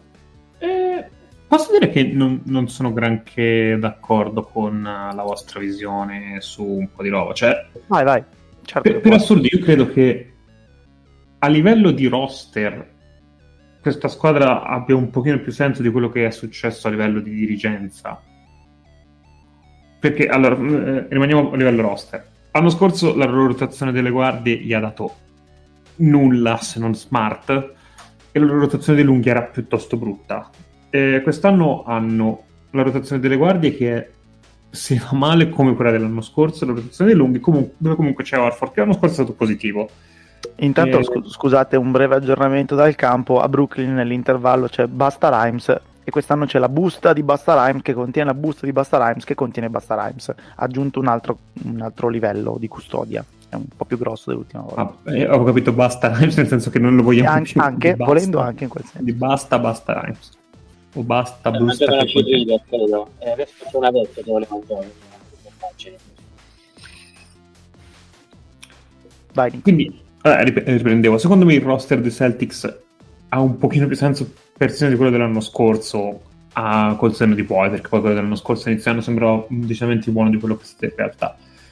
Eh, a livello di dirigenza secondo me c'è un gran casino e non credo che la situazione sia rosea, cioè, qua, qua siamo abbastanza ground zero secondo me come situazione dirigenziale, e non sono sicuro che quest'anno la situazione dirigenziale sia tale da, o sia l'inizio di eh, qualcosa di solido o sports-like o roba del genere. Cioè, eh, stiamo parlando di eh, il vecchio eh, dirigente che fa eh, casini o non fa nulla nei, nei, negli anni precedenti, e la situazione naufraga. Eh, i report che ci sono sono di lui che sbraita come i vecchi perché i giocatori non, non hanno abbastanza pride, e no, no, non sto facendo una battuta, è andato letteralmente così la cosa, e che si incazza con Kyrie Irving perché fa quel gesto sul centro del campo, una roba veramente da boomer. C'era il boomerometro che mi era schizzato alle stelle per quella cosa lì. eh, Cambio, se ne va lui, entra uno che non ha mai fatto il dirigente ma che era stanco di fare l'allenatore, assumono uno che non ha mai allenato ma che è ben visto dall'allenatore, non, non è ben chiaro del perché. E questa è la situazione societaria che ci rende tranquilli? O che è meglio dell'anno scorso? O che andando nella giusta direzione? Io non lo so sinceramente, cioè, non mi è chiaro del perché è meglio. Non so se è una domanda retorica, se non lo è diciamo che comunque non è colpa di Angelo se Hayward è imploso fisicamente e se eh, Irving è Kyrie Irving, cioè nel senso eh, ci sono stati degli elementi extrasportivi che in linea di massima hanno un po' fatto deragliare quello che poteva fare Angelo, e poi a un certo punto, siccome la cosa giustamente non c'è avuto più sbocco, la cosa un po' implosa, eh, sarà stato boomer, ma trovalo, insomma, non, cioè, ripeto sempre, i finali di conference, nonostante quello che ci siamo detti, corde i ragazzini, perché Tatum sembra un veterano, ma insomma l'hanno preso nella culla, e Brown anche, quindi è vero, c'è, c'è, ci sono state delle critiche, però io vedo molto più lati positivi che negativi, che sono comunque abbastanza evidenti, cioè trovarli boomer così. E in seconda battuta è vero sul fatto che comunque Stevens era stressatello, però Stevens allena, cioè mh, cava il sangue dalle rape da quindici anni, eh, è un settantasei se non ricordo male, eh, ma, ma eh, tranne gli ultimi due facciamo però eh, forse sì, però comunque sia eh, hai allenato a Boston X anni con, quel, con quell'età lì, eh, io credo, lo diceva Faz credo l'anno scorso, sono molto d'accordo con questa visione, io credo che i Celtics se lo siano tenuti perché sperano e credono che nel giro di due o tre anni eh, dice ok, torno, torno al campo, I'm back, eh, e credo che la, la scelta di Doca sia abbastanza eh, aspettiamo che rientri. Questo può darsi che diventi un casino, però linea di massima Stevens a livello di basketball mind ne lascia abbastanza tranquillo. Ma io, io credo che la grande forza dei Celtics, cioè il fatto che se tu hai Tatum e Brown, Eh, quell'over lo puoi fare sempre, e più in generale almeno una finale di conference la puoi fare sempre, eh, è anche eh, diciamo così quello che, che gli copre un po' le magagne, perché mh, diciamo così eh, a volte l- le, il loro rendimento è quello che due esterni così in una squadra, in una N B A che vive eh, sostanzialmente su eh, vince chi ha gli esterni migliori, eh, tendono un po' a coprirti anche altre magagne Eh, su come è costruita la squadra. Io in linea di massima sono d'accordo con quello che ha detto Nick all'inizio, cioè che questa squadra qui probabilmente ha, ha meno talento complessivo dell'anno scorso, ma ha risolto un paio di equivoci eh, tecnici e tattici rispetto all'anno scorso, quindi eh, la squadra mi ispira di più. Certo, queste prime due partite non l'hanno, non l'hanno dato a vedere, e, e magari stiamo parlando di, di eh, ripetendo la boomerata di prima, di un motore diesel che deve ingranare. Però obiettivamente da un lato le potenzialità tu ce l'hai sempre, perché hai un, un vantaggio tecnico su, su quasi tutto il resto della Lega, eh, che non lo perdi dall'oggi al domani, eh, dall'altro poi però far funzionare il meccanismo attorno eh, rischia di, di non essere facile, insomma rischi di, di attribuire a tue competenze allenatore quello che è semplicemente eh, il, il vantaggio che hai e che ti sei ritrovato in casa. C'è, c'è anche i, io sto, li sto devastando, e sono uno dei pochi che ho messo over, sono anche abbastanza convinto che sono stati troppo ingenerosi su, sui bookmaker, però c'è anche il, il grande equivoco degli ultimi Celtics, cioè se Stevens è un allenatore fantastico tra i miei primi allenatori, se Ainge è un dirigente fantastico tra i primi dirigenti, se il talento messo insieme era tra quelli, perché è finito tutto? Cioè, com'è possibile? O ci siamo sbagliati su qualcuno, o cos'è successo? Non può essere solo il caso se di tutto quello, di tutto questo meglio di sempre, siamo rimasti con un pugno di mosche e poca roba. Eh, però cioè, i conference non possono essere pugno di mosche, cioè. Eh, come no? Se dice pugno di mosche di che è arrivato in finale l'anno scorso, figurati se non può essere in finale di mosche. No, no, ne, ne, ne, discutevamo del fatto, nel senso che Eh, la linea di marcazione può essere o meno una qualificazione playoff nel momento in cui tu arrivi a una partita, a due partite eh, dalle finali N B A, eh, non devi essere comunque inserito in un certo contesto. Cioè, poi ripeto, ci sono arrivati quasi sempre eh, essendo la squadra eh, tra virgolette eh, sfavorita o dal momentum, cioè parliamoci chiaro, hanno beccato eh, la, l'anno degli hit, che sinceramente eh, era abbastanza una matta, quando forse era l'ultima occasione in cui potevano tirar fuori eh, il massimo delle loro possibilità, eh, e poi in generale eh, con Hayward e Irving, ripeto, sono stati abbastanza sfortunati. Io non, non ricordo una finalista N B A, e mi tengo basso, una finalista N B A che abbia eh, raggiunto il massimo del traguardo con il numero uno e il numero due rotti eh, nel momento clou. Secondo me ha detto anche sfiga, può darsi anche che la mia sia una visione ottimistica, eh, per carità, però cioè, in linea di massima hanno fatto quello che potevano fare, e probabilmente hanno un po' esagerato col discorso della, del Pride. Ecco, forse la boomerata vera e propria che sicuramente c'è è il discorso dell'involucro, di come l'hai venduto. I Celtics non hanno evoluto la loro immagine, questo secondo me è un problema, però qualitativamente parlando io faccio fatica a dargli torto, cioè a, a, l'era Ainge Stevens io non la butterei al secchio. Andrei avanti. Ci mancano due squadre alla stessa quota dei Celtics. Troviamo i Los Angeles Clippers, eh, teorica settima a ovest.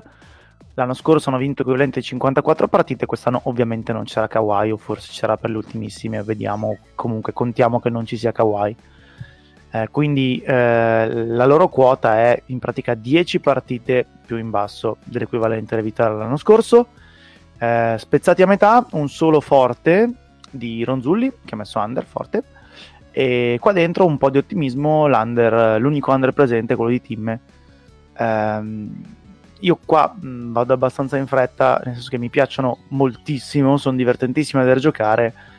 Eh, senza Kawhi ovviamente è dura, anche perché eh, a ovest eh, vuol dire che, a parte che Paul George ha iniziato facendo il mostro, però il, il, diciamo, lo star power di questa squadra è praticamente sempre inferiore a quello delle avversarie, quindi rischiamo di perderne un po' per questo motivo. E poi se si fa male Paul George eh, probabilmente la stagione va a quel paese abbastanza in fretta, però mettendo tutto sul piatto della bilancia comunque credo che eh, la giocheranno tutta seriamente, e credo che andranno over, perché hanno talmente tanti giocatori intercambiabili, quindi ripeto, poco star power ma tanta gente che può scendere in campo, tanta gente intercambiabile, che eh, ne vinceranno diverse proprio per un discorso di condizione fisica, effort e anche versatilità superiore.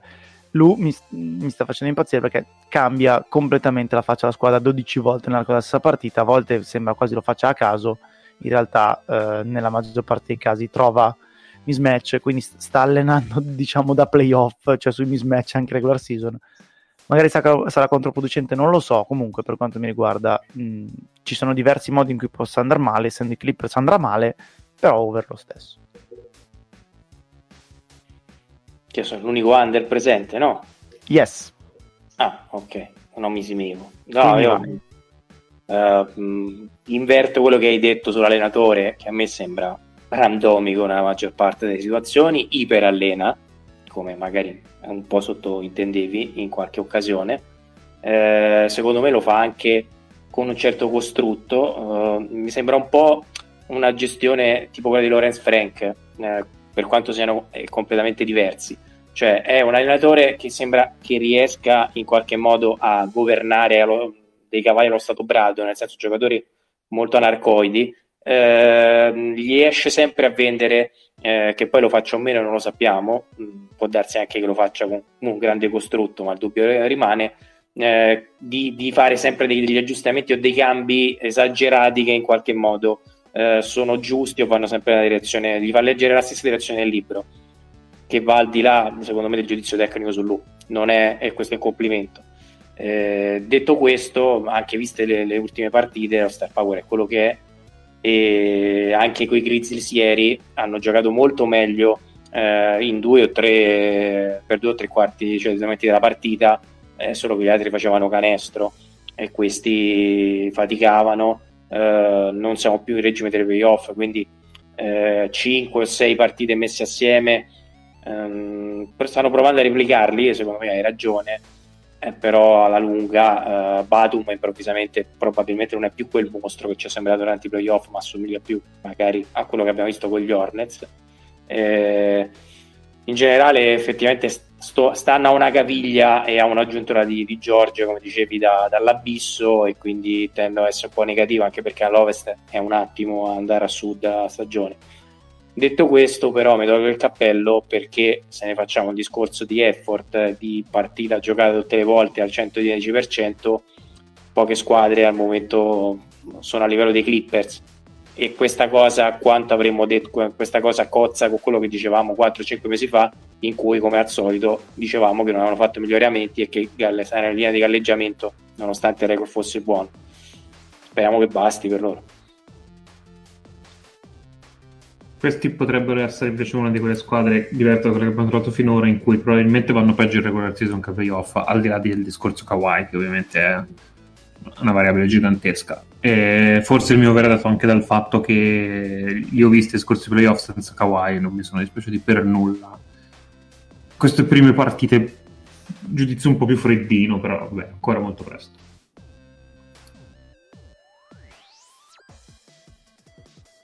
Nient'altro?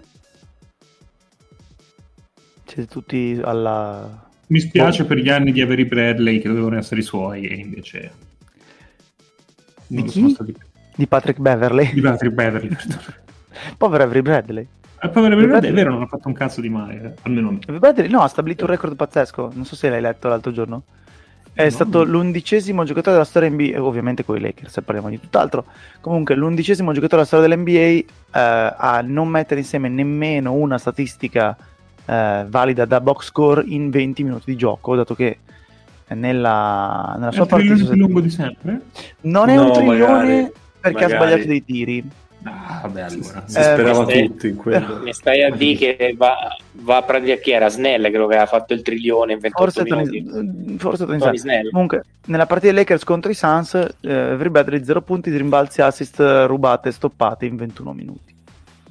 Quindi like Tony Snell. Però niente trilione perché ha sbagliato delle cose.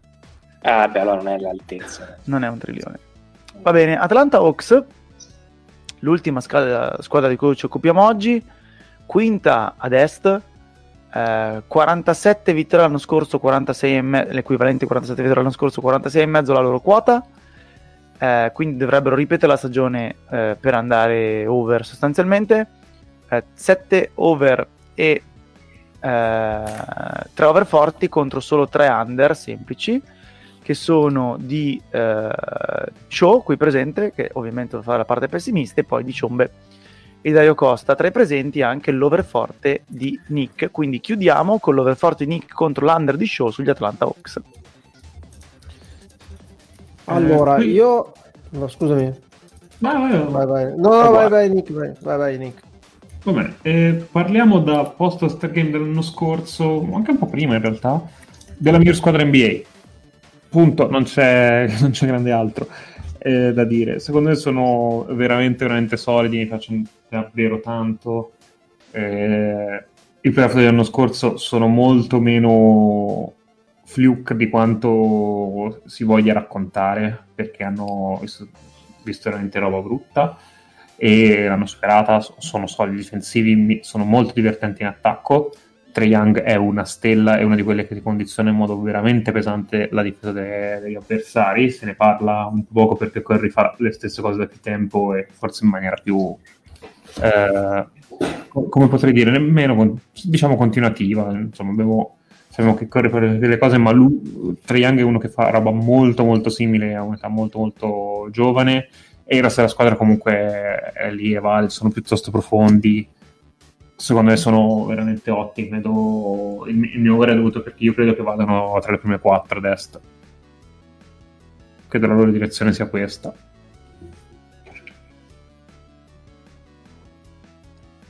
Vai show, vai, vai. Ma allora io ho qualche, anche qua qualche dubbio un po' sulla, sulla tenuta fisica di alcuni. Bogdanovic l'altro anno ha avuto più di qualche problema, anche l'anno prima. uh, Gallinari, che comunque per loro l'anno scorso è stato abbastanza un giocatore uh, chiave, perché è quello che poi gli equilibrava un po' l'attacco e facilitava un po' l'attacco in alcuni momenti, giocando meno de- rispetto alle altre stagioni, giustamente, perché eh, lo hanno preservato un po'.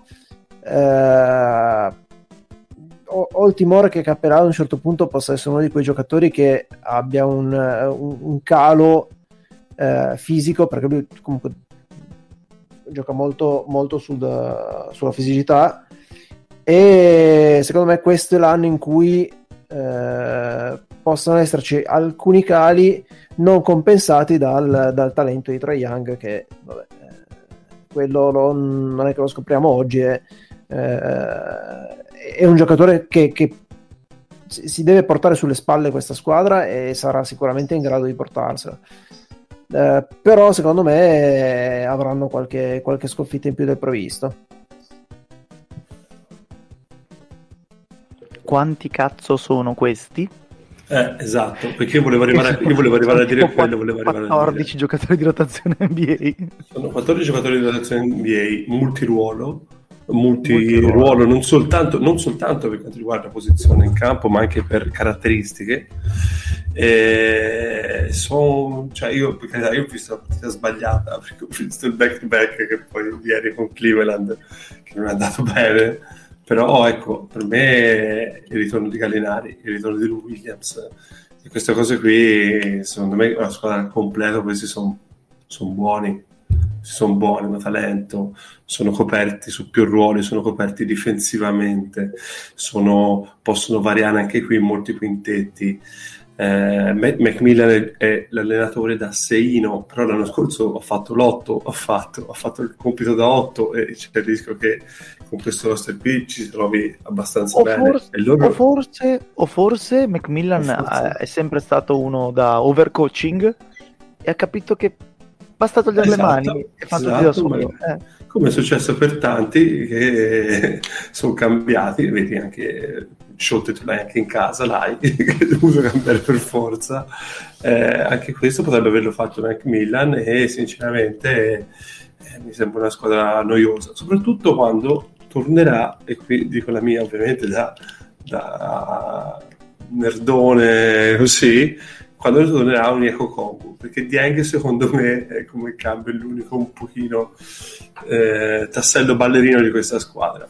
Kongu, da quello che può dare sul lato del campo, soprattutto difensivo, è un'altra cosa. Dieng si vede lontano un miglio che non c'entra niente, eh, perché esatto. Mentre tutti gli altri hanno una, un'idea comune, solo Monil è presentabile, solo... presentabile solo Monil. Ogni tanto segna da tre, però. È, è presentabile, ti ho detto, no, impresentabile. Detto, è, hanno reso presentabile solo Monino una sconfitta contro Cleveland. Cioè, non esteticamente, perché... però. No, non esteticamente è proprio brutto. Capelli, soprattutto. Esteticamente e, è brutto da poi, sempre. No, e poi eh, attesissimi e eh, penalizzati gli infortuni la scorsa stagione, eh, Reddish e Hunter hanno alzato la manina in queste due o tre partite, hanno detto sì, ci siamo, e, e a voglia se ci sono. E... ovviamente questo... subenteranno problemi dire... nei rinnovi, però cazzo. Cioè, non solo sono lunghi, ma l'anno scorso sono stati sfortunati dal punto di vista degli infortuni. Cioè, Hunter stava giocando una stagione mostruosa e si è infortunato al, al top, e, e, e ci si aspetta che torni da mostro, e, ed è tornato da mostro. Ecco, se è una squadra che già ha fatto quello che, che Nick ha fatto, che, che Nick ha descritto l'anno scorso, e in situazione difficile, cioè penalizzati la sfortuna, ecco, io... Mh, sono abbastanza mh, preoccupato a livello di cosa possono fare in una stagione tra virgolette eh, normale e, e, e non aggravata dalla fortuna. Eh, non ho messo Overforte perché comunque eh, per carità possono sempre rimbalzare in giù, e eh, anche qui diciamo che gli scorsi playoff forse li hanno fatti sembrare un pochino meglio di come sono in realtà, perché hanno incontrato morti, suicidi, eccetera, eccetera. Però sono una squadra sicuramente in grandissima ascesa, con gerarchie eh, abbastanza chiare per quanto riguarda i compiti una volta in campo. Eh, obiettivamente invece sarà un gran casino da tenere tutti felici, perché sono tantissimi, eh, ma questo è un problema di Milan, non nostro. C'è anche l'altra cosa, eh, che... Eh, diversi giocatori devono guadagnarsi il contratto, e quindi eh, potrebbero esserci delle, de, come dire, delle invidie, eh, perché metti, che ne so, Reddish che gioca meno minuti di Werther e lui ha preso i soldi, io no, e bla bla bla, possono subentrare delle cose, quindi sono stato cauto con l'over semplice, però insomma hanno un bel, bel margine per andare su. Basta? Sì, sarà difficile anche... non solo tenerli felici, sarà difficile tenerli tutti, perché alla fine della fiera quello di sicuro eh, non li potrai pagare tutti quanti, però anche lì è un problema che vale sul lungo periodo e non su questa stagione. Direi sì, mi sembra abbastanza. Succede che quando non, li, quando non li vuoi pagare tutti e ti arrivano le accuse per stupro, te ne devi andare. Mi sembra abbastanza evidente. Ciao Robert. Faccio, faccio la, la parte del caso. Questa è una giustizia e orologeria, cioè, dopo il rinnovo dei contratti scatta. È un orologio che è stato messo molto in ritardo, però. Mi sembra abbastanza evidente che uno tra Hunter e Reddish non possa stare qui a lungo termine, ma neanche a medio. Vedremo cosa succederà. Va bene, basta, che abbiamo passato abbastanza abbondantemente l'ora e mezza. Eh, quindi andiamo a vederci eh, gli ultimi sedici minuti di Brooklyn Charlotte. Eh, ci sentiamo ovviamente settimana prossima per le ultime, cioè le prime dieci squadre. Eh, vediamo se nel frattempo c'è qualcosa d'attualità, e poi inizieremo con le puntate di analisi appunto dell'attualità, eh, per vedere se succede qualcosa di eh, particolare. Eh, basta, finita. Ciao Fleccio. A tutti. Ciao Lore. Riprovaci. Cri, cri, cri. Provaci ancora Lore. Ciao a tutti ragazzi. eh, un'imitazione veramente eh, di livello. Ma vabbè, no, sono, sono andando avanti tutti, cioè, ma chi? Ma cosa? Luca siamo basta. Ciao Nick. Saluto a tutti, un saluto a Robert. Ci manchi già. Ciao Tim.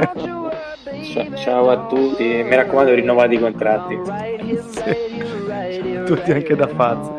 E a settimana prossima.